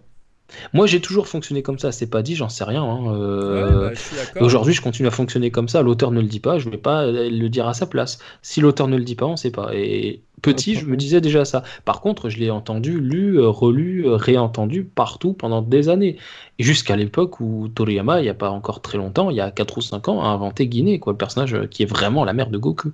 Ah, pour le coup, Mais jusque, jusque là, je l'ai entendu, je le lisais même sur des forums américains. Ouais, Saliba, il l'appelait Ah ouais, Facha, je crois, un truc comme Ah, ça. aux États-Unis, c'était par Fun Animation, c'était d'emblée, c'est la mère de Goku pour eux. C'est- Voilà, c'était, Voilà. euh, C'était clairement. Mais ce qui, ce qui me fait marrer avec Celipa maintenant, c'est qu'aujourd'hui, elle me fait énormément penser à Vidal, quoi, avec sa coupe de cheveux. Pourtant, Ah oui, rétrospectivement, euh, voilà, elle a vraiment la coupe de cheveux de Vidal, mais elle a été créée bien avant. Par, euh, elle a été remodelée par Toriyama. De même que Pumpkin, là, il a la coupe de Sangohan, et c'est vrai que c'est c'est très bizarre, quoi. c'est génial. Ah ouais, tu trouves ça génial? C'est Ah moi bizarre. j'a- j'a- j'adore sa tête moi Pumpkin là. Il est, il est- il est- il ressemble à rien. Il est moche il est gros il est tout, tout, tout fat tout machin. En plus on, voit il est gros mais en dessous il y a du muscle il ressemble à rien. Il est vachement euh, honnêtement moi si, si, si- non mais c'est vrai. J'ai rien c'est pas grossophobe ou quoi mais, mais je veux dire son design quoi il, il est pas beau il est pas il est moche. Il a ce regard un peu vicieux comme Nappa avec Ouais, la c'est vrai. moustache là. C'est c'est vrai qu'il évoque Nappa, ouais. et, et- et moi, ce gros sac, honnêtement, euh, je tombe sur ces 4 ou 5 Saiyans. C'est, euh, franchement, c'est celui qui m'intimiderait le plus, quoi. Ah ouais, c'est vrai. Bah, même la moustache, aussi, elle est un euh. peu comme Nappa. hein. Oui, oui, bah, il a une moustache à la Toy Bien Pai. Ah non, Toy Pai c'est plus fourni. Mais, mais c'est vrai, euh, il est, il est, il est- moi, il m'intimide un peu ce personnage-là. J'aurais bien aimé, honnêtement, s'il y avait eu si je devais en choisir un, parce que Badak, euh, Bardock a eu son, son, son histoire, euh, si je devais en choisir un pour euh, que Toriyama dire tiens voilà je te redonne ce perso t'en fais quoi? Bah j'aimerais bien qu'il crée une histoire sur lui alors un petit chapitre de 15 pages mais voir un peu ce qu'il ce qu'il était avant comment il a été recruté pourquoi voilà ce personnage là moi il m'intrigue vachement je, il a une coupe de merde il a une tête de merde il a... Bon, non mais Bah, c'est vrai c'est vrai bah tu vois, moi, euh, contrairement à toi, moi ce serait tout à peau qui m'intriguerait beaucoup. toi t'es celui peau ouais Ouais, parce que justement, il dit rien. Et ce que je trouve vachement ironique, justement, et ça c'est fait, c'est pas fait par hasard, c'est qu'il est silencieux pendant tout le film. Et ce moment où il meurt, et c'est là où tu l'entends, euh, le, le comédien, bah, c'est comme ça qu'on connaît son comédien d'ailleurs, justement quand Ah, lorsqu'il est il brisé, lorsqu'il est brisé par les hommes de, de Doria, justement. oui c'est vrai C'est euh, comment il s'appelle? C'est Kozo Shioya. Ouais. c'est la voix debout Oh bien. Kozo Shioya, c'est la voix de Boo, euh, de tous les bouts, euh, et la voix du robot dans l'épisode 9 euh, de mémoire de Dragon Ball, le robot que Gohan va trouver. Euh, Ah oui. euh, ouais, Ah, Monsieur Robot. ouais. De rigolez pas avec ce robot. Euh, Fun Animation, ils avaient dit à un moment que c'était un des robots du Dr. Gero. Oh putain. ah, j'ai vu ça, j'ai fait oh putain, Et- mais qu'est-ce qui leur prend? Bande de tarés. Et cette information est reprise euh, au premier degré sur le wiki américain. J'ai vu, waouh, non. Bah oui, bah oui, bah oui, champion du monde. Ouais, forcément. Euh, je m'entends très bien avec la communauté américaine de Dragon Ball, mais enfin Funimation. Alors autant ils ont fait de très bonnes remasterisations parfois pour les films, notamment en Blu-ray. euh, autant là, euh, Ouais, arrêtez, arrêtez, arrêtez d'inventer des trucs que l'auteur n'a pas dit. On dirait, on dirait ces, ces, ces gamins de 10 ans, 11 ans là qui, qui ont leur premier, euh, leur premier manga Dragon Ball et qui vont au-delà de ce que raconte l'histoire et qui s'inventent l'histoire que eux voudraient que, que Dragon Ball soit. ça a Non, toujours prends été l'histoire comme telle ça. qu'elle est. Ça a toujours été comme ça. Regarde avec Macross quand c'est arrivé, ils ont totalement modifié. Ils ont pensé améliorer l'œuvre. Dans leur tête, ils voulaient améliorer l'œuvre. C'était pareil avec. Macross, c'était pareil avec les Chevaliers Zodiac, avec Sailor Moon. Oui. Ils ont toujours modifié les scénarios parce que c'est dans leur gène, leur culture. Ah, bah c'est pas mal, mais peut-être qu'on pourrait faire mieux avec notre, pour notre public si on changeait les musiques, si on faisait ci, si on faisait ça. C'est comme ça le truc. C'est ridicule. Ouais, bah on est Bon, d'accord. voilà. C'est très irrespectueux qui plus est. hein, je- Ah, bah on est d'accord. C'est assez, c'est assez prétentieux même qui plus. Bref. Miyazaki, on sait quelque pierre. chose pour la puta. Euh, Voilà. La puta Nausicaa, pardon. Nausicaa, oui. Bref, bah écoutez, à part ça sur euh, le film, bah, on peut peut-être parler de Freezer, parce que c'est un peu la vedette, Freezer finalement du télé spécial. Qui a 530 000 euh, unités en forme de base. Voilà, je tenais à le rappeler. Voilà. Bardock ne fait que 10 000 à ce moment-là. Oui. Voilà. Ça, Ça veut dire qu'il est c'est quand même, marrant, C'est les dernières paroles de. hum, Oui, Goju Sandman. Ouais, de Solid State Scooter. Voilà. Donc, En écoutez fait, toute cette. la euh, musique, c'est que des chiffres de puissance en fait. C'est ça, toutes les puissances que les personnages ont, ont pu rencontrer, je crois, de mémoire. De quoi tu parles? Ah, Je pas peut-être. compris.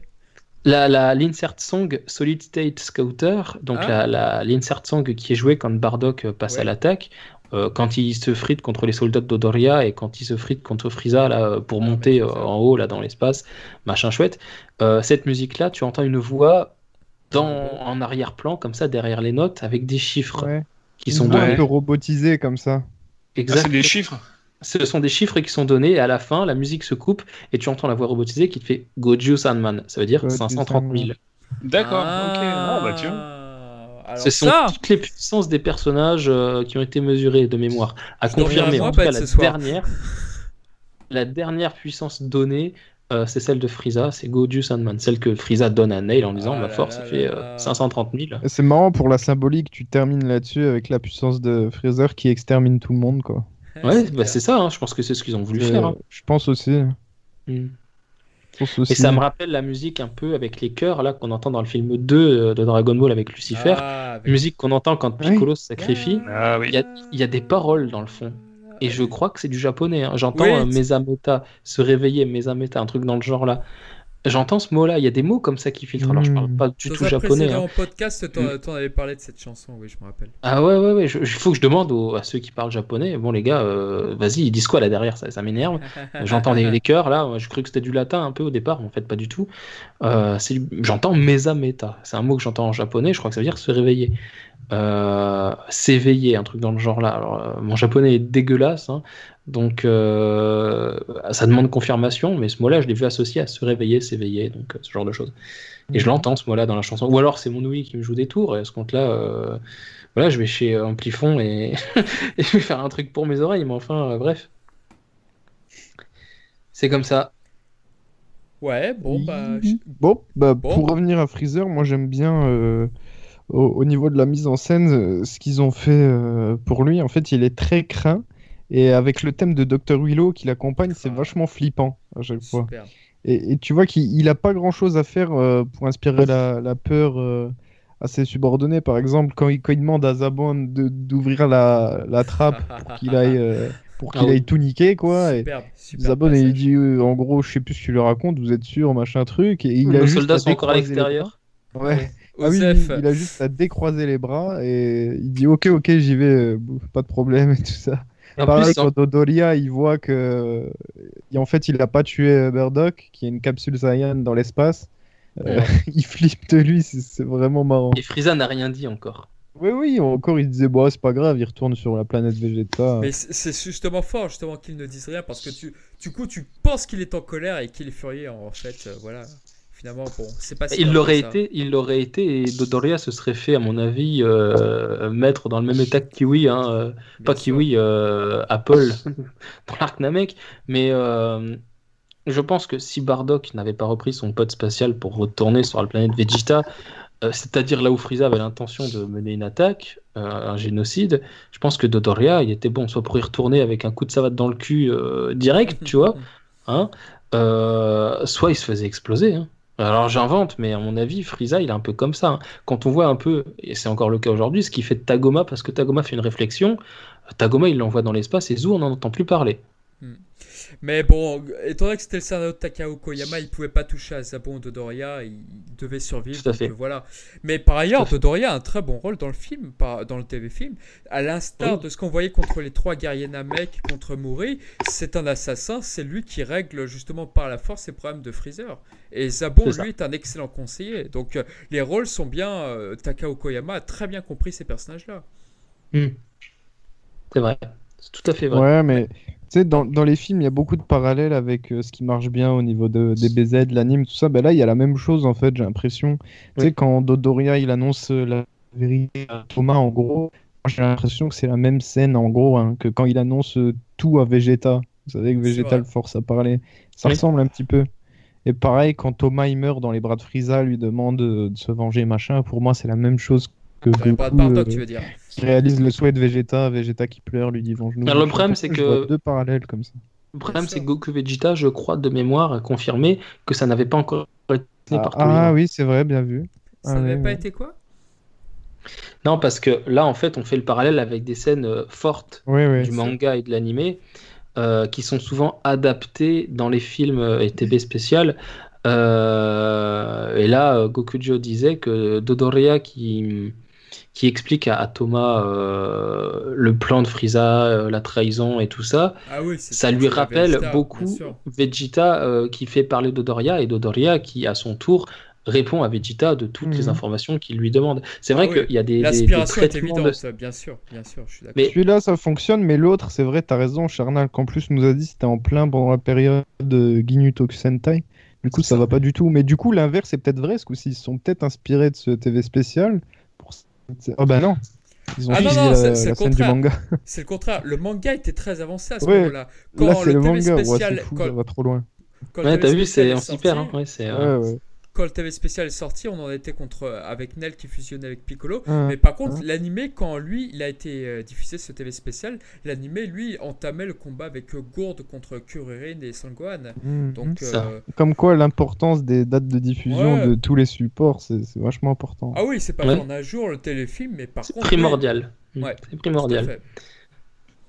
Mais euh, qu'est-ce que je disais? Bah oui, Dodoria, franchement, un, excellent rôle et je suis content qu'il euh, qu'il s'en prenne à Bardock de cette façon. Pour moi, c'est juste génial, quoi. Cette scène, justement, où il, éclate tout le monde, il réfléchit pas. Mm. Fonce dans le tas. C'est une Dodoria en fait, il est quand même, il est, il est, il est extrêmement, euh, c'est une brute sur pattes, c'est un monstre de destruction. hein. Ah Alors, ouais. euh, on n'a pas le temps de s'en apercevoir vraiment dans le manga et dans l'animé parce que Vegeta arrive beaucoup plus fort que lui et il arrive à le supprimer en une seule attaque. Euh, mais quand on voit quand même euh, ce que les missions qu'il a à remplir, comme tu le disais, c'est le, c'est celui qui va régler les problèmes de Frieza par la violence, par la force, en semant la mort autour de lui. Dodoria, c'est vraiment, c'est un peu le- le- l'exact contraire de, de, de Zabon en fait. Zabon, il est grand, il est grand et lancé, un peu beau gosse, euh, très raffiné et il met du soin à tout ce qu'il fait. Dodoria, lui, par contre, c'est la grosse brute, brute pas très fort, euh, pas très forte, pas très, euh, pas très, euh, aucune retenue, aucune diplomatie, rien, que dalle. Ils foncent dans le tas. Dans leur façon de, de s'exprimer, dans leur physique et dans leurs actions, ils sont des opposés. Et moi, ce que je trouve génial dans ce film, c'est que ça le rend bien. très bien. Ouais, ça, Mm. ça fonctionne de- du feu de Dieu. Par contre, il y a peut-être un petit décalage avec Zabon, et ça, je pense que les dates sont importantes. C'est qu'avec Zabon, justement, bah, c'est lui qui suggère l'idée de d'exterminer les, les Saiyans et compagnie. Pourquoi? Et c'est ça vient de son idée Parce qu'au moment où Freezer révélait, à mon avis, euh, sa crainte des super, des super Saiyans, je pense que cette information n'existait pas au moment où le, le tel film était en train d'être produit. Et c'est pour ça que c'est Zabon qui, qui en- endosse ce, ce rôle-là. Voilà, Ouais, c'est ma petite ouais. théorie. Après, rien ne dit que Frieza avait déjà prévu le truc et que c'est peut-être les paroles de Zabon qui ont accéléré le processus, tu vois. C'est vrai, c'est vrai. Ça marche aussi. Ça ne, ça- ça crée pas d'incohérence, en tout cas. Ouais, voilà. Ça crée, euh, ça crée une. euh, ça- ça- tiens, ça attire un peu l'attention. Tiens, effectivement, euh, lequel des deux y apprend, c'est le premier. En l'occurrence, euh, voilà, euh, ce qui est pensé n'est pas forcément dit. Euh, Frieza a pu y penser beaucoup plus tôt, comme euh, disait Mm. Goku Joe. C'est tout à fait envisageable, ça. Disons que la version officielle, c'est de se dire que Freezer avait peur effectivement que les Saiyans soient nombreux contre lui, qui s'unissent. Ça, c'est la version officielle, c'est ce que- c'est ce qu'il dit contre Vegeta dans le premier round. Et la version officieuse, c'est effectivement le- les Super Saiyans. C'est ça. Mm. C'est bien foutu quand même. hein. Ah, oui. Ah, merveilleux téléfilm. Ah oui, c'est l'un de mes préférés. Ah, euh, J'ai toujours beaucoup aimé aussi la, le, le- l'empire de Frieza, euh, tous ses soldats, euh, les, planètes Frieza, euh, 60, euh, je sais plus combien, machin. il a des planètes un peu médicinales, médicales, là où il envoie un peu Que- ses soldats ah, se faire soigner. Ah, j'ai une question, j'ai une question. Qu'est-ce que vous pensez de ce docteur, celui qui assiste à la naissance de Son Goku Et c'est un tout... Il explose avec la planète Vegeta, mais problème, c'est un peu le même qu'on voit plus tard dans Dragon Ball Z. Bon, c'est la même race. On... Ouais, bon, c'est. Ouais, ils ont utilisé le même personnage. Ouais, c'est vrai qu'on. Bah, Dans- dans on- Dragon on Ball remarqué Kai- de suite, hein, ça, mais... Dans Dragon Ball Kai, ils ont gommé cette erreur. Ah oui? C'est vrai. Ouais, parce que le- Dragon Ball. Kai commence avec euh, Bardock qui, a- qui se fait tuer par Freezer, et ce médecin-là a été retiré justement au moment du flashback. C'est ça, ils ont coupé la scène où il parle. Ouais, ils sont compte. Euh, ah oui, ils ont, ils, ont bien, ils ont bien corrigé le truc. Après, après euh, j'ai envie de te dire, euh, tu prends le général Red et tu prends Black, on les voit en tant que metteurs en scène dans l'arc Great Saiyaman, tu vois. Ouais, c'est pas les pas seuls. eux. Non, mais je sais que c'est pas eux, mais enfin, Ouais. Euh, mais enfin voilà, le, le, Karazhan est, c'est vrai, repris. c'est on, on revoit aussi d'autres personnages qui se ressemblent comme deux gouttes d'eau. Ah, C'est Euh, comme Kiwi euh, dans, dans l'animé, euh, Ah, on bah revoit alors qu'il est mort, on revoit dans des, dans des fillers. euh, Ah, la race c'est de pas lui, Kiwi, c'est euh, pas lui. C'est c'est pas Ouais, lui, mais hein. bon, c'est c'est le même, quoi. c'est- Ouais, Voilà. C'est ça. euh, euh, Toei et Tori, ils ont beaucoup de têtes de base, genre euh, terrien, mutant, euh, machin, et tu changes les cheveux ou une connerie comme ça, et c'est les mêmes limite, tu vois. Ah bah Ouais, c'est ouais. la, la race d'Apple en sait quelque chose. C'est ce que j'allais dire. Il y a Ah ouais. Apple et puis il y a, je sais plus comment il s'appelle, l'autre, Ouais. il, se fait, il se fait péter aussi. Bref, t'en as un jaune, t'en as un bleu, alors que dans le manga, t'en as toujours eu qu'un seul, quoi. C'est clair. Voilà, c'est. D'ailleurs, j'aime bien la manière dont il se fait euh, exploser le premier. Et t'as Apple qui arrive dans la foulée en mode Ouais, en fait, c'est moi qui devais mourir, mais salut, ça va? Bon, voilà. Voilà. D'ailleurs, je sais même plus dans le manga s'il crève Apple ou pas, je sais plus. Euh, dans le manga, il crève par Vegeta. Ah oui, oui, voilà, il se fait. ah bah oui, oui, bah c'est ça, il se fait buter après par Vegeta, C'est justement. l'orange, c'est Ouais. le gars orange là qui se fait tuer par Freezer. C'est Orange, ouais, qui crève. euh. D'ailleurs, c'est c'est bien, il est orange, s'il n'y a pas l'orange, c'est- cool. Ouais, C'est pratique. Mais d'ailleurs, non, mais attends, il y a un problème là. Orangey, ça vient de la couleur ou ça vient de la, du fruit? Ah, ça vient du fruit a priori. Parce que normalement, le- les fruits, c'est les, c'est les, c'est les, les, les tsuful. Ah ouais, merde. Légumes, fruits. En, en parlant de nom, justement, on peut peut-être rappeler sur quelle planète sont exterminés Thomas et les siens. Sur la planète Oui. Mythe, la planète Planète viande. Mythe, Ouais. viande. Quoi de mieux pour des Saiyans de, de mourir sur cette planète, j'ai envie de dire? C'est vrai. c'est Ouais. vrai. Ah. C'est pas une planète, c'est pas une planète végane, ça en tout cas. et, et, et autre rumeur de Fun Animation qui est plutôt rigolote, c'est les, les- la race extraterrestre que- qu'ont massacré Thomas justement à leur arrivée, qui ressemble un chouïa à Freezer. Voilà, on- alors c'est c'est vous dire Ah, le nombre de fois où on a eu des rumeurs pour dire ouais, je suis sûr qu'ils ont un lien avec Freezer et tout. Et bon, évidemment, bien évidemment que non. Mais ça reste, c'est resté une rumeur très populaire. Mythos et Jin, les, les habitants de la planète Mythe, euh, Ouais. c'est des humanoïdes euh, tout moches. Ils ressemblent, moi, ils me font plutôt penser au cadavre que Vegeta est en train de bouffer quand il apparaît avec Nappa. Bon, après, voilà. C'est vrai, c'est vrai. Euh, après, euh, oui, euh, oui, oui, Vegeta mange un cadavre. C'est la première chose qu'il fait dans le manga. C'est dégueulasse. Quel Bon. Euh, par contre, il y a aussi autre chose, puisqu'on parlait des noms des planètes. Il y a la planète euh, Kanasa, qui est en Ah fait un anagramme de Sakana, qui veut dire poisson. Voilà. Et euh, c'est là que euh, Bardock obtient le don de, de voir l'avenir. hein. Donc euh, voilà. C'est le poisson oracle. C'est le poisson oracle. Bon. Oh Eh, mais Dieu. c'est vrai, il y a un lien. Ah, bien joué. Bien joué, bien joué, bien joué, bien joué. Et là, Oh, euh, alors là, incroyable. putain. Ah, Eh, mais je vais changer la fiche wiki tout de suite là. Il y a un lien. Il y a un Ah lien, ouais. ouais. Dra- Allez, vite, rédiger un, acti- un, un article sur Dragon Ball Ultimate. Allez hop, Twitter. Vas-y, tag euh, tous ceux de Kanzenshu aussi, ils savent pas encore. Saviez-vous que. Ah putain, c'est génial. Je vois plein qui sont en train de dire justement Ah, mais les Canadiens, s'ils avaient le don de la clairvoyance, pourquoi ils ont pas prédit l'arrivée des Saiyans? Là là. Vos gueules. Voilà, voilà, ta gueule, c'est magique. arrêtez, arrêtez. On s'en pose de ces questions. Ça sera peut-être expliqué dans le film Broly. Bien sûr. Mais si. Euh, ouais. Euh, ouais, bah on peut peut-être revenir à Vegeta et Nappa, justement. À Vegeta, l'une de ses apparitions les plus badass euh, de tout le fandom euh, de base, quoi. Ah, c'est clair. Doublé par Brigitte Le Cordier français, comme c'est Ouais. doublé Kaioshin. Ah, C'est Kaioshin. super bizarre. Ah, ça rend bien, moi, je trouve. Ah, j'aime pas, j'aime pas du tout. Ah, J'aime beaucoup pas la voix qu'elle donne à, à Petit Trunks, à Goten, à Goku, à Gohan, à qui tu veux, même à numéro 18, à Videl, enfin, elle en fait plein. Euh, même à Kaioshin, mais la voix de Kaioshin sur Vegeta, Bah, je trouve, ça m'a pas, ça, je trouve pas ça choquant quand tu vois. Ah, ça m'a jamais ça- choqué. Ouais. Il fallait donner un rôle à Brigitte Lecordier dans ce TV film, ils ont trouvé. Bah ouais. C'était elle. Bah, elle a fait Goku qui pleure aussi. Quand même. oui. Bravo. magnifique. Elle a aussi fait, elle a aussi fait Célipa, hein, puisqu'on y va par là. Ah Eh oui, merde, c'est vrai. exact, ah, oui. je suis con. Ah oui, non, mais elle est, elle est extrêmement euh, demandée. D'ailleurs, on a aussi Pierre Trabot qui fait, euh, qui Ah, fait je crois que c'était Gohan à la fin. Ah, merde. grand-père qui fait grand-père Gohan. Bah, Pierre Trabot aurait pu faire Vegeta, il l'a très bien fait dans les premiers épisodes.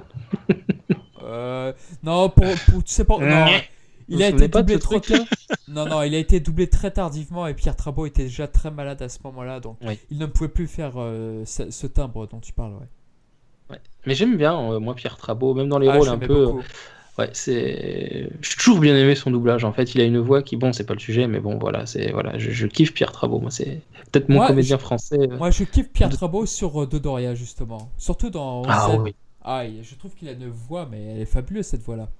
Elle est géniale, elle est géniale. Je l'aime beaucoup sur Dodoria, je l'aime beaucoup sur. euh, Le commandant Blue aussi. Sur qui? Le commandant Blue. Ah oui, ah oui, là, Ah, il est génial. a une voix très- Euh, le passage très avec la souris, euh, c'est- super drôle. Ouais. Euh, Qu'est-ce que c'est que j'ai- ouais, je- Cam Messénine, mais je l'aime beaucoup aussi sur Caillou. Ouais, Sur vrai. Caillou, il me fait mourir de rire. Il me fait mourir de rire sur Caillou. Je, Bref, j'adore ce comédien, quoi. Même sur numéro 19, j'ai envie de dire, je le trouve très très bien. hein. Ouais, c'est vrai qu'il était pas mal.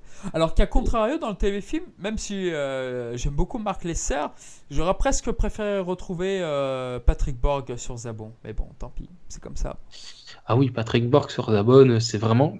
Pour moi, c'est dans, les, dans, dans Dragon Ball, c'est le rôle de sa vie, Zabon. hein. C'est euh, Plus que Son Goku. je, je- c'est là où je le préfère. Vraiment, c'est là où je le préfère. Ah, c'est vrai, tu préfères Patrick Borg à Shoayumi Non, non, sur, euh, sur Zabon. euh, Ouais, sur Zabon. Borg, je- Non, non, non, je parle vraiment. euh, Non, Sho Hayami, je le préfère largement à Patrick Borg, évidemment. Mais, mais ce que je veux dire, Ah. c'est que déjà, j'aurais quand même presque une hésitation entre les deux. En revanche, euh, en revanche dans aussi. tous les rôles, dans tous les rôles de, de, de, de- de Patrick Borg dans Dragon Ball euh, Z, euh, Patrick Borg, mon rôle préféré de Patrick Borg, c'est Zabon. Avant Goku, avant Boo, avant, avant, avant qui tu veux, avant numéro 16, euh, avant qui tu veux. Oh, Jis, il est parfait aussi. Enfin bon, ouais. Ah, J c'est très bien, J Ouais. c'est très bien, mais Bah, je préfère quand même de très loin Zabon D'accord, d'accord. dans, le, dans, dans, dans la voix que donne Patrick Borg. Voilà, qui est un mec très bien d'ailleurs, Patrick Borg. Coucou Ah ouais Patrick, si tu nous écoutes. Oh, bah, décidément. T'as vu un peu. Euh, bon, bah, qu'est-ce qu'on peut dire Peut-être sur Nappa et de ses problèmes capillaires qui arrivent par la suite Qu'est-ce qu'on peut dire d'autre? Il est moche dans ce téléfilm là. C'est Ah, vrai, il, tu est le tout, trouves il est tout grum, ça quoi, dans ce film. Et il Oh. est tout dégueulasse. Bah, j'aime bien, j'aime bien, j'aime bien la tête qu'ils lui ont fait, mais enfin, je trouve qu'il est quand même, il est déjà pas très beau à la base. Mais alors là, Ah, moi je le trouve ça- très mince dans ce film, dans ce téléfilm. Ah oui, il est, ouais, il est tout grum, ça. Ah, ça, Oui, ça il fait est- bizarre. mais et c'est cette petite touffe au sommet du crâne qui me. Ah, moi j'aime bien. C'était la mode à l'époque sur la planète végétale. c'est normal. Ah, ça va. Heureusement que je suis pas né là-bas. Ah, c'est fa- ça a un côté Ricum. je- Moi j'aime bien ce perso. Ouais, vrai, mais ouais. non, mais Riku, mais en fait, ça va. c'est que le personnage, il est dérangé du début à la fin. Il y a rien qui va, il y a rien qui va dans ce perso d'ailleurs. Pour ça que c'est mon membre préféré du Ginyu Sentai. Mais mais mais Nappa, putain, mais il est moche déjà à la base, mais là, waouh. Moi, je veux un Ghost Nappa là, avec cette touffe là. Je, je sais pas s'ils l'ont fait là, euh, des Bear Bridge, mais je veux ça. Bref, c'est pas le sujet, mais non, on n'a pas dans ce film. On n'a pas. Euh, bah, il s'écrase devant, il s'écrase devant Vegeta, un point. Il fait ce qu'il a toujours fait. J'adore Nappa, hein, calmez-vous. euh, J'adore Nappa, c'est peut-être. Ah, enfin il le dit, ce salaud. non, non, mais, non, mais c'est peut-être l'un de mes Saiyans préférés. euh, c'est mon Saiyan préféré parmi Non. tous ceux qui sont restés méchants. Euh, Raditz, euh, Nappa, euh, Thalès, euh, Bardock. je préfère Nappa que tous les autres. Ah, moi je préfère Raditz. Raditz, je l'aime bien, mais je préfère Nappa. Il est, il est, il est... Nappa, en fait, je- il m'a tellement marqué quand j'étais gamin. Là, Tenshinhan rect, euh... Kulilin.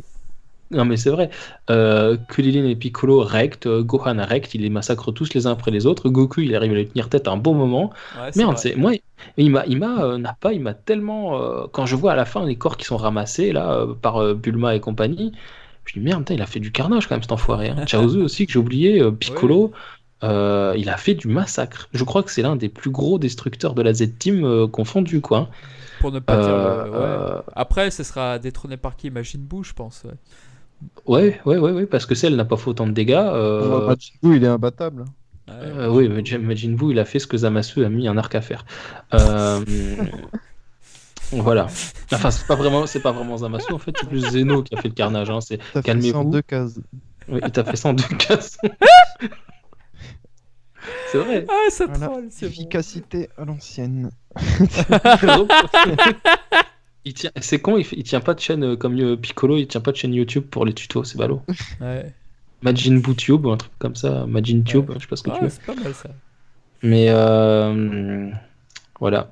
Non, mais ouais, euh, n'a pas. Moi, je quand j'ai eu Budokai, euh, premier Budokai, Dragon Ball Z pour le, le- le vrai titre du jeu, il n'avait pas de titre en fait, c'était juste Dragon. Ball Z. Bon, on s'en fout. Ouais. Budokai 1, quand je l'ai eu, je me prenais euh, tous les persos qui s'étaient fait euh, bousiller par Nappa, à partir du parce Salaud. qu'il était pas dedans. Et j'allais casser la gueule à Nappa parce que je dis non salaud qu'est-ce que t'as fait tu vas payer. Et en fait euh, ouais je, ressortais les répliques du dessin animé français et tout. J'étais comme un fou j'avais 10 ans 12 ans. Voilà c'était c'était rigolo. Voilà. Vous savez un peu plus sur moi. Non mais voilà Nappa, Waouh. pour vous dire, Waouh. Ah Ah, je suis surpris. c'est du scoop ça. C'est du scoop. Ouais. et euh, non mais il m'a marqué ce, ce Saiyan là j'aime Ah, bien moi aussi, moi aussi. Même si pour moi, le héros de ce film, c'est un peu Thomas, puisque bon, voilà, c'est vraiment le Saiyan pour moi qui, m'a marqué. C'est-à-dire qu'en fait, ce que j'adore dans ce téléfilm, c'est qu'avec le scénario de Takao Koyama, on sait que c'est de belles ordures, les Saiyans. C'est, voilà, ils méprisent, ils tuent des innocents et ce que tu veux, quoi. Mais le film, le téléfilm arrive à nous les rendre tellement sympathiques, en fait. Et pour moi, c'est le, le plus gros succès de ce téléfilm. Pourquoi est-ce qu'il est génial? C'est parce qu'on a de l'empathie pour eux, justement. On est pour ces Saiyans. Alors que c'est, ce n'est rien de moins que des tueurs à la base. Ouais, mais c'est Oui. ça qui est fort dans ce film ouais. c'est vrai Ouais. Et Bon, surtout, euh, on les, on les voit pas beaucoup, mais on, enfin, on, on est avec eux, comme tu dis, on est, on est avec eux, alors que euh, c'est des pourritures. Quoi. Ouais, c'est tout vrai. à fait ça. Et puis on y croit quand Bardock, la première fois, va voir les siens, va se dire bon, bah allez, je vais rassembler tous mes autres compagnons, et puis on va, on va porter une attaque fatale au vaisseau de Freezer. Finalement, déception, personne n'y va, et bon, bah ça se produit pas du tout, quoi. Mais bon, voilà, on a Bardock face seul contre tous, comme le laissait sous-entendre de toute façon le, le nom du téléfilm, et puis voilà. C'est vrai. Après, euh, il y a un truc que je trouve encore plus fabuleux que tout le reste, c'est qu'on a pour une fois un dénouement malheureux. Euh, dans Dragon Ball, le film se finit par euh, la victoire entre guillemets de- du, du protagoniste et sur la victoire du, enfin sur la défaite du protagoniste et sur la victoire de l'antagoniste. Et le truc, c'est qu'on le sait depuis le début. Ouais. On sait comment ça va finir parce que techniquement, euh, on sait que la planète a été ex- exterminée par Frieza. voilà, on sait tout ça, on le Mais sait. on a a envie d'y croire. On a envie d'y croire parce que Bardock, malgré ses visions de l'avenir, il continue à lutter contre ce destin contre lequel il, sait presque qu'il ne changera rien. Parce que plus le- ses tentatives de lutter euh, s'accumulent, plus les visions sont précises et lui montrent un dénouement euh, dramatique. Plus, en fait, plus il fait d'efforts, plus son- ses visions lui montrent que non, non, mais arrête, arrête, arrête. Pourtant, il continue. Et à la fin, on le voit, il dit euh, Milaiwo kaite miseru, je vais changer ce, ce destin. Mmh. Euh, et là, je, je- je- je trouve fabuleux ce personnage-là qui s'élance alors qu'il sait très bien que tout est foutu pour lui. Et après, il sort tout ce discours euh, euh, à Frieza. Euh, en gros, euh, j'ai vu le destin euh, pour mon peuple, pour la planète Vegeta, pour les Saiyans, pour, pour le destin de Kakaroto, pour mon destin. Voilà, Frieza, elle s'en est finie de toi. Et en fait, pas du tout. Enfin, Korede Saigoda, c'est la fin pour toi. Et, et du coup, ouais, ce, ce, ce, Saiyan, en fait, qui, qui se dresse un peu contre le, le tyran qui s'est trop longtemps servi de lui, qui va tout anéantir, euh, qui va dresser un grand doigt à, toute la planète des Saiyans.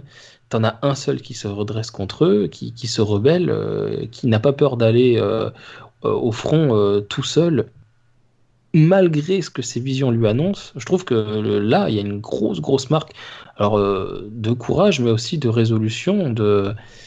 Ouais, c'est- c'est un- pour moi, c'est un vrai, vrai Saiyan, ça. C'est... Ok, il sait que c'est perdu, mais il va y aller. Et c'est d'ailleurs, on retrouve ce tempérament en Goku, on le retrouve un peu en Vegeta, on le retrouve un peu en tous ceux qui ont cette hargne de Saiyan. Et... Mais là, euh, je trouve que ça a encore un accent plus... l'ac- L'accent est, l'accent est mis par le- le- les visions, en fait. Les autres, ils y vont, ils savent que c'est par- parce qu'ils peuvent ressentir le ki, parce que plein de trucs, mais en tout cas, ils ont rien qui est écrit dans leur crâne qui leur dit que c'est que c'est pas jouable. Tandis que là, on leur, là, vraiment, Bardock, dans son crâne, c'est voilà, il a toutes ses visions, il a tout ça, il sait qu'il va lutter en vain. Comparé à tous les autres qui peuvent juste se dire, ouais, il a un gros ki monstrueux, je vais peut-être y aller, mais je vais me faire défoncer, mais on va y aller quand même. Là, vraiment, l'autre, il l'a vu. Les autres, ils peuvent le, sentir, mais ils n'ont pas de certitude. Tandis que là, lui, oui. Et moi, je trouve ça fort de se dresser contre Frieza. euh, Parce que bon, Frieza, merde, c'est pas n'importe quel non plus. Quel, euh, Il est craint à l'autre bout de la galaxie. Bref, et- Ouais, c'est même ouf, ça, que- c'est ouf tout ça. De même que sur cette scène, je pense qu'on peut dire aujourd'hui que la scène où, Ba- où Bardock justement envoie son Kikoa sur Freezer et que Freezer justement crée sa fameuse technique qui a été créée par l'animé puisqu'elle n'existait pas dans le manga ou c'est une création de la Toei Animation et cette scène elle est- je pense que c'est l'une des plus emblématiques de tout le Dragon Ball universe quoi aujourd'hui. Si on devait faire un top 5 des meilleures scènes, je pense que celle-ci, un grand nombre de personnes voteraient pour celle-ci. Ah ouais, clairement. ouais. Elle en ferait partie. euh, alors, top 5, euh, j'irai pas jusque-là, mais enfin, elle serait, elle serait, elle serait bien, bien Elle placée. serait bien quoi. classée, oui. Et puis il y a une autre chose avec ce téléfilm pour euh, des gens comme Goten Kun et moi, c'est-à-dire que ce film-là, je veux dire, qui a une inspiration assez évidente avec Superman, avec la planète de Superman qui se fait détruire et tout par Brainiac ou, ou voilà, c'est il y a aucun moment où tu vas te dire ah ça c'est Jor-El, ah ça c'est machin. C'est tellement le scénario est tellement singulier que tu ne penses pas même quand tu vois la capsule arriver sur Terre, tu vas te dire ah là tu vas voir les Kent, tu vas voir machin à la sauce Dragon Ball. Même pas, même pas. C'est tellement bien fait. C'est l'univers Dragon Ball est tellement singulier que non, tu penses, tu n'arrives à ne pas penser à DC Comics. Et ça c'est fort.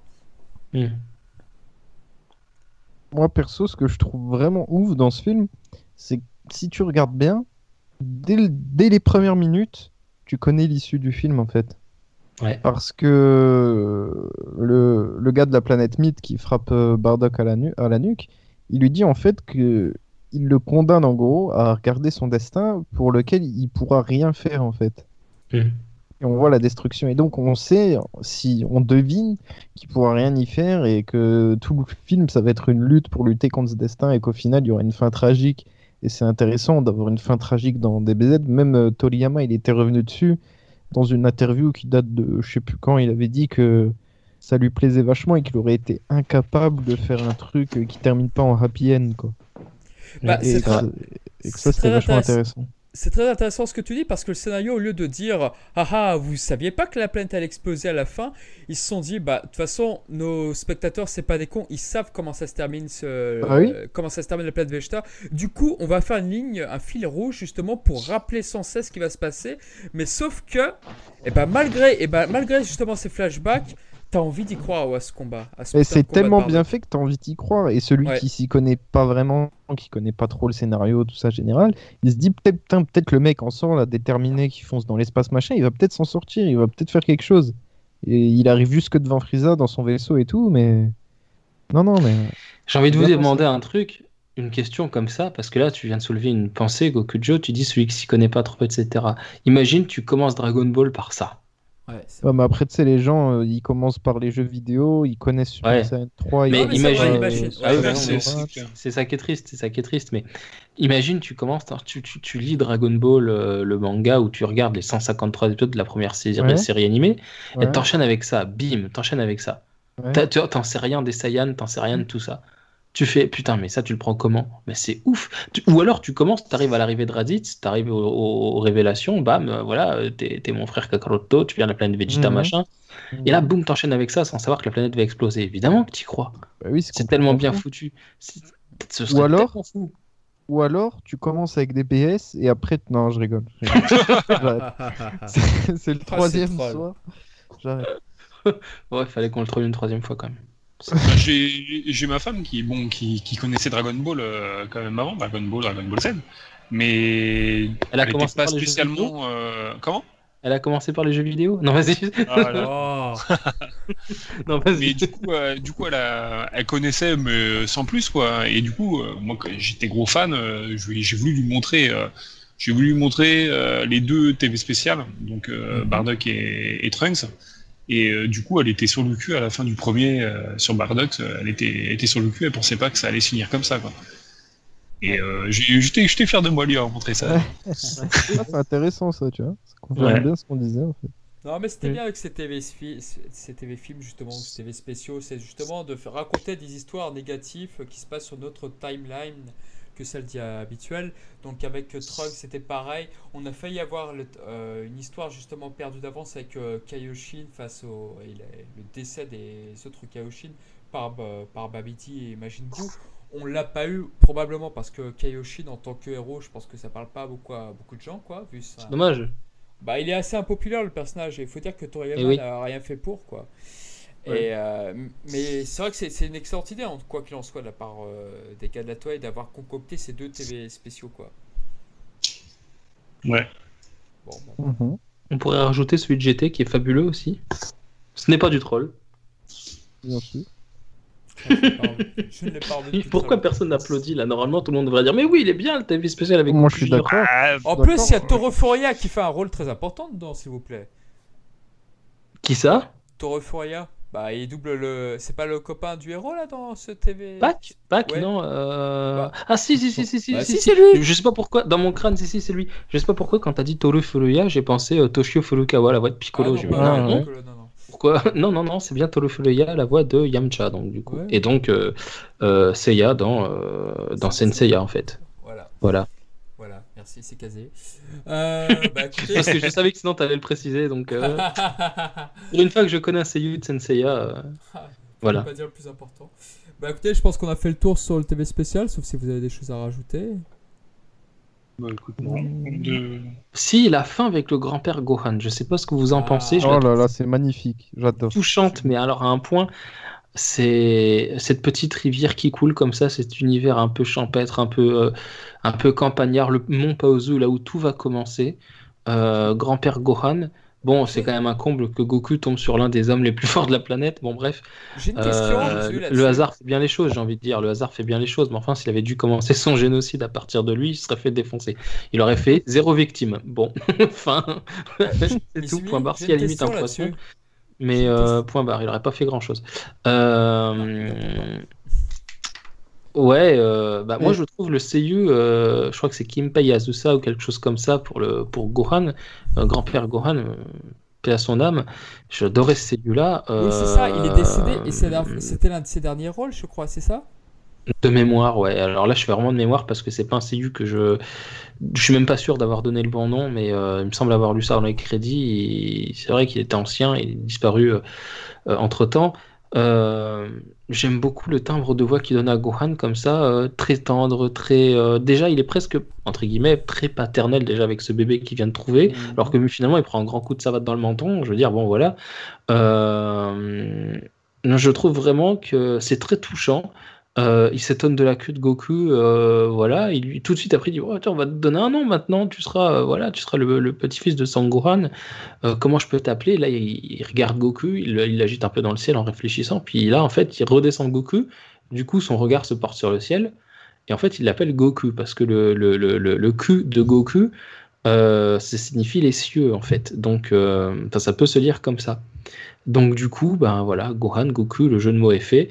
Euh, Enfin, le jeu de mots, la, la cohérence entre les noms est faite. Donc, euh, je trouve que la façon dont il lui donne le nom, c'est touchant. Et après, bon, ce qui est un petit peu dommage quand même, c'est que Goku, comparé à ce que va montrer la série euh, plus tard, enfin, et le manga, c'est que euh, Goku est censé être sauvage, très sauvage. Ouais, Finalement, là, il, là, il s'amuse un petit peu avec Gohan, il sourit. euh, voilà, à la limite, s'il caresse pas les moustaches, bon, c'est rigolo. Ouais, C'est ça a mignon, c'est été touchant. reproché à la scène, ça, tout à fait.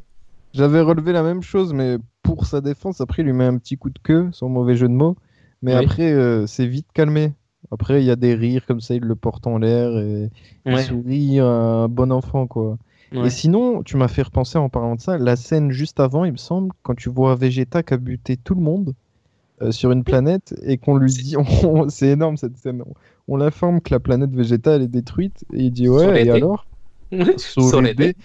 Soledé. Horikawa, sur cette scène, je le kiffe, je sais pas pourquoi. C'est juste un petit ton comme ça, une Ah, est petite intonation, un petit fait un- ou je sais pas trop. Et Ouais, voilà. c'est fou, hein. c'est complètement fou. Et euh, Je suis, ça, cette scène, je suis sûr que cette scène, elle aurait été faite différemment s'ils avaient su que Vegeta allait rejoindre les héros. Parce que là, c'est vraiment le, le petit psychopathe de fils de pute, quoi, quand tu le vois comme ça. ah non, mais, non, mais Et la manière aussi, la manière dont tu démontes les Saibaiman au début, Saibaimen même, qui sont plusieurs, c'est dingue. Quand il pointe son doigt comme ça, de la même manière qu'il va les tuer sur Terre, en fait, c'est la même Oui. technique. C'est et en fait, il les aligne tous les trois ou quatre, ou je sais plus combien ils sont, euh, les uns après les autres. C'est fou. Et Nappa qui croise les bras, qui dit mais c'est normal, c'est le prince Vegeta. Et l'autre qui regarde son moniteur en mode euh, ah ouais non mais c'est waouh c'est incroyable et tout Nappa qui c'est- rien ça mettez-lui en le double hein, parce que là il s'ennuie et euh, d'ailleurs il porte la tenue c'est rigolo euh, qui ressemble comme deux gouttes d'eau à celle de l'arc-bout Ouais, c'est vrai. Est-ce que c'est ironique reprise hein. après il lui refile son armure Nappa lui refile son armure Ah. d'ailleurs c'est amusant c'est amusant parce que Mhm. Nappa lui redonne son armure avec sa cape et, euh, et tout euh, dans la foulée mais là on a un Vegeta qui se passe taper contre Saibaimen plusieurs contre un sans protection, sans armure. Il a pas d'armure, il y va euh, juste avec la combinaison euh, moulante, c'est tout. Ah, Toriyama, inspiration. Peut-être. On ne sait pas. Je, je n'aime pas. euh, Bah, c'est vrai que la boucle aurait été bouclée avec Majin Buu, quoi. Il ra- Chronologiquement, il apparaît comme ça la première fois euh, sans son armure, et puis finalement, il se termine sans fait. son armure. C'est DBS qui a foutu la merde. Ah, saloperie. Ah, Non. DBS, salaud. Non, t'inquiète pas, DBS a rectifié le tir. Dans le prochain film, il a sa, sa- sa tenue de l'arc-bout. Qui, à mon avis, n'a pas beaucoup de sens parce qu'il ne l'apporte que pour, qu'une, que pour une raison dans l'arc-bout. C'est parce que euh, il s'apprête à participer au Tenkaichi Budokai et Gohan euh, retire son casque de Great Saiyaman pour des lunettes et un foulard sur la tête euh, parce que les protections sont interdites par le règlement. Ouais, Donc mais... Vegeta ne peut pas porter d'armure. Vegeta ne peut pas porter d'armure. Une armure, il n'y a rien de plus. Voilà, en plus, une armure extraterrestre, merde, euh, ça encaisse les coups et tout. Euh, il peut pas porter son armure. Donc il la retire et il porte une tenue adéquate pour le tournoi. Mais Et- c'est Ouais, aussi mais- parce qu'à la base, il avait délaissé le combat aussi. non il Ouais, y a aussi ouais, cette ouais. partie-là, bien sûr. Alors il s'entraîne quand même chez Bulma Parce dans que la salle il- de stabilité, Quand, mais, euh, quand il s'entraîne, il, il a pas, il a pas son, son armure non plus. Il est habillé un ouais, peu à la terrienne. pourquoi, quoi. tu veux, pourquoi tu veux qu'il porte une armure dans un entraînement où il tape dans le, dans le courant d'air? Parce Ouais. qu'il Ouais, le fait bon, dans euh, DBS dans et chez DBS, il est- dans, Et dans dans- DBS, il, il- va participer au bingo en armure, quoi. Donc c'est un Et à peu- l'entraînement Ouais, non, de mais, non, mais dans il- DBS, ils il ont mis les tenues emblématiques. Je, pense Voilà. pas que ça ait beaucoup de sens parce que Goku qui se rebalade avec un kanji, une ceinture qui avec des bandeaux maintenant euh, au lieu d'un, d'un- enfin une ceinture euh, nouée, j'ai envie de dire, au lieu d'une ceinture euh, un peu bandeau. Bon, euh, ils reportent des tenues d'autrefois, donc je pense que je sais pas, ils ont peut-être envie de faire plaisir aux fans de la première heure. Je, je sais pas quelle est l'intention, mais moi je parle vraiment que du manga original et des premiers épisodes de Dragon Ball, enfin de Dragon Ball Z, euh, sans compter DBS du coup. Cette tenue, euh, elle a pas vraiment de sens en fait dans ce prochain film. Si on regarde ce qui a été fait au préalable.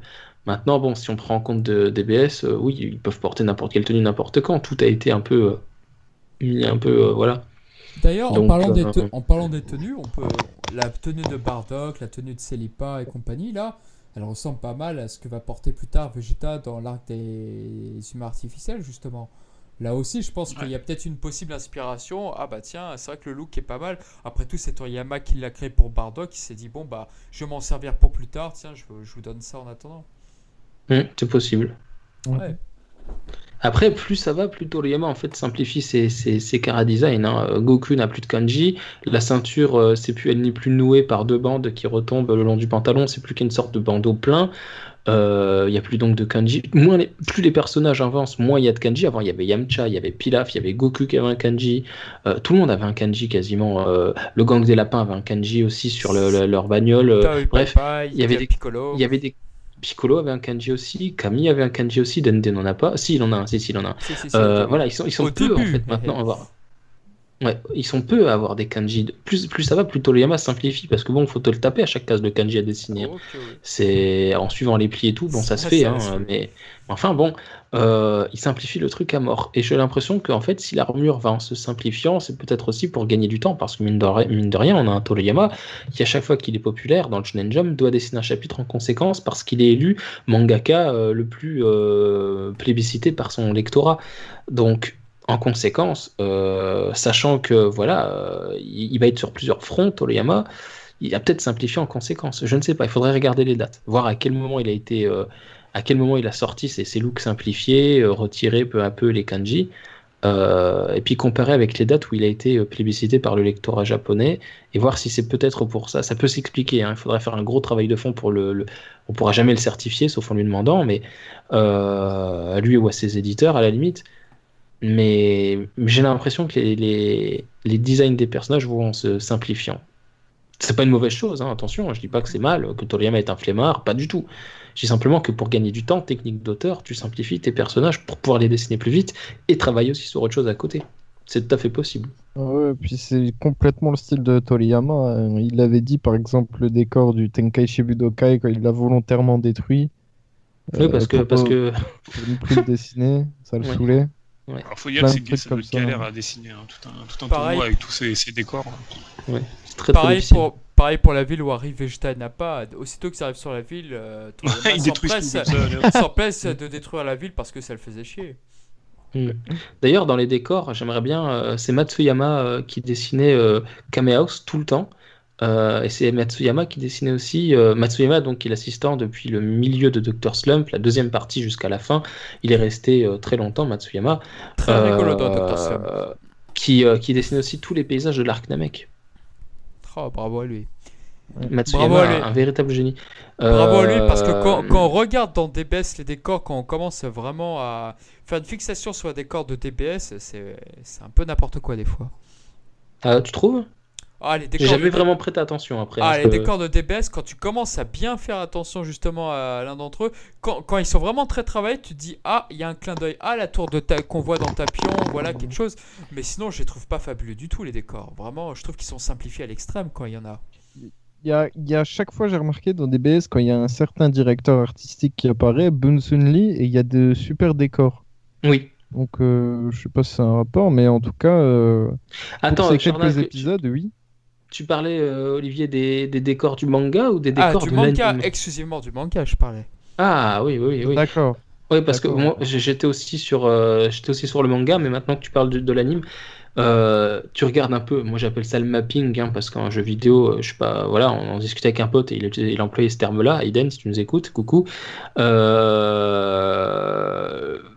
les- on avait fait, il y avait une vue comme ça, euh, une vue en, en plongée sur le le domaine de, de Zamasu et, et Gowasu, il n'y a rien. Il n'y a rien. Il y a rien. T'as as, du Bah, carrelage par terre, enfin des, des, petits, des petites pierres. Le contour là qui fait un grand carré, quoi, le, le contour du, des lieux et point barre. Tu te dis, mais il n'y a même pas une touffe d'herbe qui dépasse, un caillou, une dalle pétée, fendue, il n'y a que dalle. C'est posé. Voilà. Nickel. Ouais, c'est bien que ce soit un domaine divin, mais enfin, merde. euh, j'ai trouvé ça, je me suis dit, mais. J'ai trouvé ça fainéant, fainéant d'aspect, fainéant. Bon, euh, j'étais peut-être pas dans ma meilleure période DBS à cette époque-là, je vouais une, une haine et un, et un rejet complet du truc. Euh, je me suis beaucoup amélioré et j'ai pris beaucoup plus de recul par la suite, hein, j'avoue mes torts. Euh, mais, mais là, ça m'avait choqué. Le- le- le- la- les, les- les- les décors étaient du. J'y repense. Je vous dis vraiment, j'ai mis C'est bon, on l'a relancé là. Non, non, mais j'ai mis pause, j'ai regardé ça deux minutes, j'ai dit, mais merde, y a rien. Bah, Même, moi, sur un fan art ou une fan animation, je mets plus de détails. Alors, ok, bon, il n'y a pas le rythme, j'ai pas les plannings des animateurs, j'ai pas les deadlines, ça rend les, travaux avant une telle date, une telle heure, machin, mais enfin, euh, je fais ça quand je veux, voilà, j'ai pas de directeur derrière qui me dit, euh, hey, Recitas, euh, y a Tengaki, tu vois, j'ai pas tout ça. Donc, euh, bon, voilà. C'est, j'ai trouvé ça vide. Et c'est vrai que dans le manga, j'ai pas eu cette impression. Alors, euh, j'y ai pas accordé une attention particulière à ces décors, donc euh, je te fais confiance, bien sûr. Non, bah, je regarderai, je regarderai, je regarderai, mais tout à fait Après, c'est possible. mon hein. opinion, c'est mon opinion, bien sûr. Bien sûr, bien sûr, mais euh, je, je regarderai hein, pour me forger la mienne. Mais, mais c'est vrai que c'est tout à fait envisageable, oui, qu'il y ait des décors un peu simplistes. Mais c'est vrai qu'on on retrouve un peu des éléments partout. Hein, la Tokyo, euh, l'espèce de Tokyo Tower là qu'on voit dans, qui n'est pas la Tokyo Tower, mais bon, qui, qui m'y fait penser. voit dans le film Dans, dans les films, dans le film Tapion, on, on la voit. Je crois que c'est Lancel Tower, un truc comme ça. Ouais, c'est là où elle est supposée se suicider Oi, justement. Enfin, Ouais. ouais. J'aime bien oui d'ailleurs. Ouais. Euh, bref. euh, Bah écoutez, je pense qu'on a peut-être fait le tour sur le TV spécial de Bardock là. On va peut-être s'arrêter là pour nos chers auditeurs qui auront réussi à rester jusqu'au bout. Et puis bon, bah, on va passer à nos ceux qui sont partis, je vous écris dans mon Death Note. Attention, c'est parti.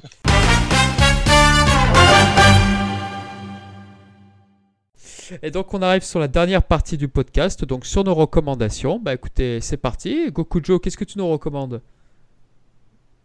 Bien, moi, euh, j'aimerais vous recommander quelque chose dont je n'ai absolument aucune idée, puisque je n'ai aucune recommandation à faire cette semaine. Voilà, voilà. Bon, bah on va recommander sa chaîne Facebook, euh, sa page Facebook. Écoutez, Oh, DB World. Oui, oui, il, il parle de beaucoup de choses, il fait de l'actu, euh, il fait, euh, il fait, il fait, qu'est-ce que tu fais aussi? Vas-y, vas-y, je te laisse en parler. Tu connais mieux ça on va faire son tu, agence sais- tu- tu veux que publicitaire. je te dise quelque chose, je crois que t'en parlerais mieux que moi.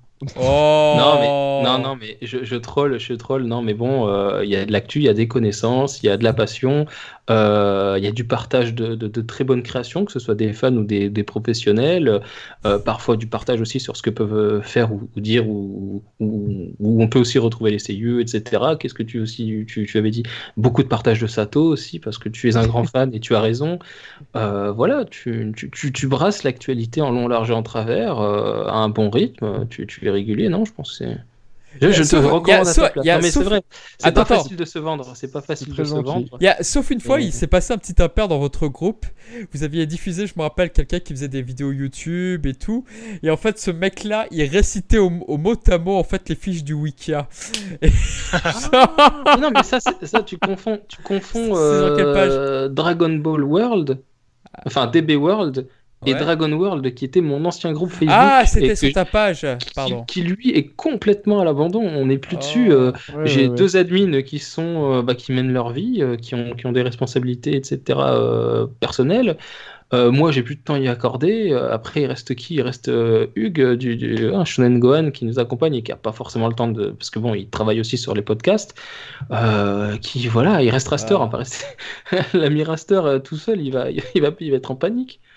Euh, j'ai confiance en lui, mais enfin, tout seul, gérer un groupe comme ça, euh, pff, le groupe, il est, il est, il est- voilà. On l'avait laissé à, à, à Léo de DB Times pour qu'il fasse sa publicité. Personne ne cliquait. On lui a dit laisse tomber parce que les gens ils sont pas cliqués. Ils ont, ils ont laissé tomber Dragon World. On a laissé le truc mourir. euh.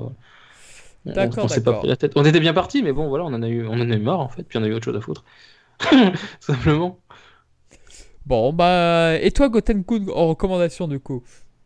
Euh, en Buffy donc, euh, moi j'aurais, j'aimerais vous parler d'un fan manga, un doujinshi euh, français.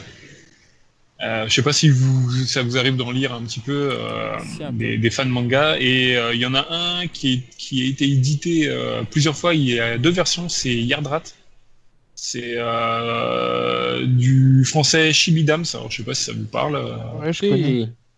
Et euh, du coup, Je voulais, je voulais vous en parler parce que euh, je trouve que la, la première édition a déjà été pas mal, mais il l'a refait complètement et la deuxième édition est vraiment mais superbe. Après, euh, faut aimer aussi le style, mais euh, c'est vraiment, vraiment sympa à lire. Ça se passe donc avant le retour de, de Goku quand Frieza arrive et donc quand Trunks est là. Et euh, en fait, ça explique euh, ce qu'a vécu Goku après la, la destruction de la planète Namek. Et euh, voilà, c'est une petite aventure sur la planète Yardrat. Et il lui arrive euh, des bricoles avec, un, avec les hommes de main de Cold. Et euh, c'était pas mal. Franchement, c'est à lire, c'est cool, ça, ça se lit très vite. Et l'édition papier qu'il a fait est sublime, vraiment génial. Donc voilà, si vous, êtes, si vous aimez bien les petits fans de manga, c'est vraiment un fan de manga, je pense, qui est le plus populaire en France le fan manga français du moins. Et euh, du coup, euh, ap- après DBM bien sûr, parce que DBM c'est un gros Ah, truc. DBM, Mais euh, du costaud. coup, euh, ouais, euh, foncez si vous l'avez pas lu, euh, allez-y, hein, c'est un bon petit moment à, à passer. Il n'y a pas même une fan animation des Espagnols ou je sais pas quoi qui ont animé euh, ce projet là? Je crois ouais qu'il y a eu un truc comme ça il y a quelques, il y a, il y a un petit peu, il y a longtemps déjà là. Donc euh, c'était avec l'ancienne version et oui, ça me ça me parle aussi. Ouais. Tout à fait, Ouais. Il y avait eu aussi même un doublage français euh, Ah ouais? avec une, une fan d'animation. Ouais, ouais, ouais, ouais. ouais. Ah ouais? Chibi Dams, Chibi Dams a aussi fait un trailer. euh, Ah oui, pour, oui, euh, le trailer, je m'en rappelle. Ouais ouais, avec le tout début là quand Goku tombe et tout, euh, ouais c'était, ouais, je me souviens Mm. de ça. D'ailleurs, il avait emprunté une de mes illustrations euh, que je lui avais euh, gentiment. Euh, je lui ai dit, vas-y, fais-en ce que tu veux, tu coupes, tu découpes, tu recoloris, tu redessines, fais ce que tu as envie. Ah ouais? Ouais. J'avais fait une illustration pour la fanfic de, de Shonen Gohan, hein, donc euh, Hugues, qui nous accompagne parfois dans les podcasts. Euh, et puis en fait, ça tombait bien parce que cette illustration montrait euh, Gohan, Chichi et tout ça dans le vaisseau capsule après la défaite de Vegeta. Et du coup, bah, il a coupé l'illustration parce que dans la fanfic de, de Shonen Gohan, Goten est né peu de temps après Gohan. Bon, peu importe, il a réécrit l'histoire de Ouais. Dragon Ball Z avec la présence de Goten en plus. Euh, bon, bah, il a juste viré Goten et en fait, il s'est servi de l'illustration parce qu'il y avait lignes, il y avait Goku, il y avait Gohan, il y avait Bulma, il y avait. Euh, pas Bulma, euh, si, il y a Bulma, mais Dodo, on la voit pas. Il y avait Chichi et il y avait Yajirobe, enfin, je sais plus.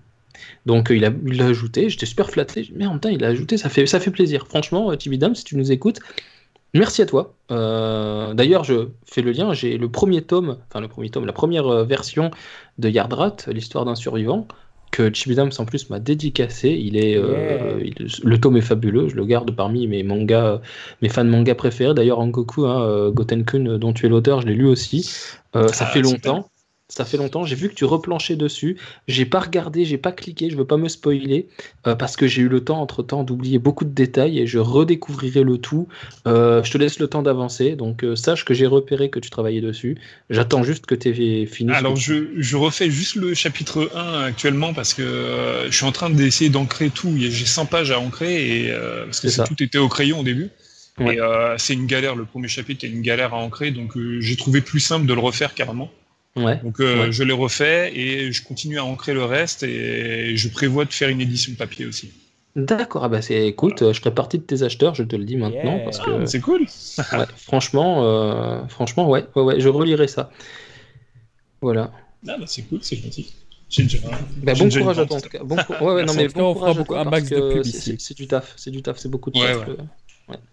Donc ouais, euh, Ankoku Dragon Ball euh, et puis euh, l'histoire d'un survivant, donc euh, deux fans de manga que j'aime bien et c'est vrai que c'est pas ma recommandation parce que bon ça a été fait euh, et que je l'ai pas relu depuis longtemps Ankoku, donc ce sera peut-être ma prochaine recommandation. Là, euh, je pourrais pas en parler assez pour pouvoir le citer en recommandation, être assez précis, etc. Parce que ma lecture remonte à trop longtemps. Mais, mais j'encourage en tout cas à, à- sur ces deux fans de manga, foncez, ils font partie. euh, Pourtant, je suis très difficile, hein, mais les- ils font partie vraiment de mes favoris, quoi. Vraiment. Et ça, c'est un Bah, c'est gentil. Et du coup, c'est quoi ta Sinon- recommandation? Alors, ma recommandation, je suis en train de regarder autour de moi ce que je pourrais recommander. Euh, J'hésite entre deux. Je vais laisser sa chance. J'allais dire le tome 2 de, The Promised Neverland. Euh, je vais pas le recommander parce que c'est une œuvre euh, qui cartonne, donc je vois pas l'intérêt. Tout le monde euh, a entendu parler de ça, presque en tout cas. Euh, je, vais comment- je vais recommander plutôt un manga euh, de l'auteur Nikkei qui s'appelle euh, Beyond the Clouds. Donc, euh, j'ai pas envie de spoiler parce que le premier tome est un petit peu lent à démarrer, mais j'ai été pris dedans dès les premières pages. Donc, en fait, ça raconte l'histoire euh, d'un jeune garçon, Théo, qui vit donc dans une grande ville euh, un peu façon steampunk en fait avec il y a de la fumée partout c'est très très pollué etc ça fait un peu futuriste. Là dedans se côtoient des, des êtres humains en fait comme lui et puis des, humains un peu des animaux à, à l'apparence humanoïde un peu à la Dragon Ball en fait ça fait plus penser au Ghibli en réalité ça fait plus Ghibli dans le trait euh, mais voilà, des- des- il y a un homme-chat, il y a ce genre de choses. Et en fait, euh, Théo donc euh, est un grand lecteur. Il adore la lecture et il a un petit peu abîmé sa vue à force de lire. Il a une douzaine, quinzaine d'années, à tout casser, très jeune encore, et du coup, il euh, décide de se rendre dans l'île des rêves. C'est ce qu'il appelle en fait, c'est une grande décharge. Un jour, il rencontre une petite fille qui a des ailes. En fait, il n'en reste plus qu'une, donc elle ne peut plus voler.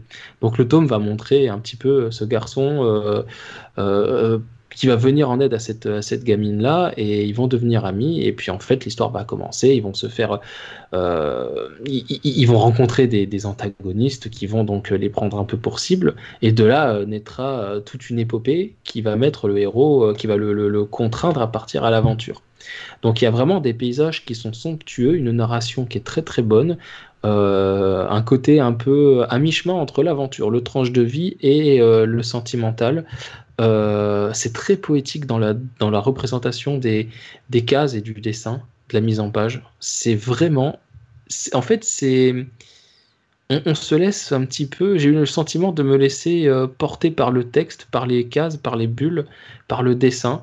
Euh, un peu comme un peu comme une un peu comme une histoire du soir en fait Euh, j'ai vraiment eu l'impression de me, de me reconnaître à travers le, le, le personnage dit qu'il adore la lecture qu'il se laisse porter par ses lectures et en fait, on a l'impression d'être comme lui quand on lit son histoire. D'être porté par ce qu'on est en train de lire. D'ailleurs, parenthèse, c'est Fédois Lamodière euh, qui traduit le, manga, donc qui est la traductrice du manga euh, de la perfecte édition de Dragon Ball, euh, les tomes rouges là. Euh, Fédois, donc qui s'est chargé de la traduction, et bon, bah, c'est fabuleux, c'est fabuleux. Hein. Euh, Fédois, bien joué. Euh, vraiment, vraiment, euh, le premier tome. Alors je dis qu'il est un peu long à démarrer parce que je sais que beaucoup les gens attendent qu'on avance assez vite, qu'on soit pris dès les premières pages, dès la fin du premier chapitre ou du deuxième. Non, là il faut attendre la fin du, presque la fin du, tome pour vraiment que l'histoire nous donne envie de lire la suite, quoi. Mais moi j'étais tellement dedans, euh, tellement dans la poésie des, jusque dans les cas, jusque dans le dessin, que que j'ai pas vu les pages passer, je me suis pas lassé. Ça peut rebuter, mais moi pas du tout. J'ai vraiment, c'est une bonne lecture pour moi. Donc, euh, bah, ça s'appelle Beyond the Clouds. C'est par l'auteur Nikkei, N-I-C-K-E. Euh, Il y a qu'un tome sorti pour l'instant. C'est chez Kiyun. C'est génial. Je me suis régalé. Voilà. Ouais. Waouh. La couverture, la couverture, elle est fabuleuse. Elle est fabuleuse. C'est ce qui m'a donné envie de l'acheter. Dit, c'est quoi ces couleurs comme ça, ces pastels, c'est beau, c'est le trait est beau, le, le- c'est un peu assuré, c'est un peu esquissé, c'est c'est magnifique. On voit à un moment donné le personnage qui, euh, je vais prendre le tome dans mes mains pour bien décrire ce que, ce que je vois. Et on voit le personnage comme ça dans une de ses lectures. Il est en train de nous raconter dans la narration qu'il adore la lecture. Et en fait, on le voit comme s'il franchissait une page, euh, comme si en fait il passe à travers une page d'une de ses lectures, sauf qu'en fait ça aurait la consistance d'un nuage dont, euh, tomberaient des espèces de petites, euh, je sais pas, euh, comment on pourrait. Ça ressemble un peu à des, à des gouttes d'eau, mais un peu, un peu, un peu, un peu plus épaisse que liquide. Et en dessous, en fait, il y a un livre avec toute une histoire. On le voit tomber dans ce livre comme s'il était absorbé par sa lecture. C'est vraiment le, le découpage des cases, il est, euh, c'est peaufiné à mort. C'est l'utilisation des trames pour, euh, pour donner un côté un peu ombré, un peu, euh, un peu en relief. C'est c'est superbe. Il y a du détail partout. Les pages, elles sont pas vides. C'est expressif, c'est bien dessiné. Non, vraiment, c'est une bonne lecture. Très très bonne lecture. Ouais, je vois des extraits là, ça a l'air, ça a l'air vraiment beau. hein. Ouais, Ah, les expressions bien des personnages, elles, ils sont vraiment touchants. Ils sont, euh, on lit dans les yeux toute leur émotion. Tout, voilà, on n'a pas besoin, en fait, presque pas besoin du texte pour, euh, pour s'attacher à eux. Quoi. On- je, trouve le, vraiment le, le- En plus, il y a un petit peu d'humour aussi dedans, c'est sympa, on rigole bien de temps en temps. C'est bien. Moi, j'ai bien kiffé. Ouais, c'est- je pense qu'il y aura toute une, tout un aspect avec l'environnement, avec tout ça, parce que le, le- le- le rappel de la pollution, de tous ces trucs-là est, est fait à plusieurs reprises. Le personnage se rend dans une grande forêt à un moment donné, un peu, un peu, un peu comme euh, Link dans Zelda, dans le Ocarina of Time, là, avec l'arbre et tout ça. Bon, là, il n'y a pas d'arbre, mais euh, si, il y en a un d'ailleurs, si, mais il parle pas. Euh, mais voilà, il y a tout. eu- Enfin, bref, c'est génial. Je, je vais pas en dire plus, je vais pas tout dévoiler parce que je suis en train de spoiler à fond. Mais euh, c'est vraiment bien, j'ai vraiment kiffé. Ok, ok, bah donc ça donne envie, je vais essayer de me renseigner là-dessus. Il y a qu'un tome, profitez avant d'avoir du retard parce que voilà. Mais euh, ouais, chez ok. Euh, Je, demande- demanderai ça à la, à la bibliothèque, voir s'ils ont ça, ça peut être pas mal. Ouais, je Ah bah voilà, euh, ils en font derrière, euh, c'est rigolo parce que j'avais pas lu le, le quatrième de couverture, une odyssée onirique à mi-chemin entre les films de Ghibli et l'univers de Final Fantasy. D'accord. C'est euh, euh, ouais, c'est pas mal. Ouais. D'ailleurs, l'auteur à la fin dit que c'est une BGM de Final Fantasy, je ne sais plus lequel, qui lui a donné l'image de ce truc-là parce qu'elle s'est imaginée, comme ça en écoutant la musique, que, euh, elle s'est imaginé tout cet univers-là. Et Ah, c'est ces images-là qui se sont superposées à, cet esprit, à son esprit euh, quand, quand, elle, euh, quand elle écoutait cette BGM du jeu Final Fantasy. Donc, euh, construit à partir d'une musique de Final Fantasy. C'est pour ça que je pense qu'ils font rappel à ça. Mais elle l'explique à la fin du tome. Parce qu'à chaque fois, il y a une petite interview. C'est enfin, c'est même plus qu'une petite interview. Je crois qu'il y a au moins 4 pages. Oui, c'est ça, même plus 5-6 pages.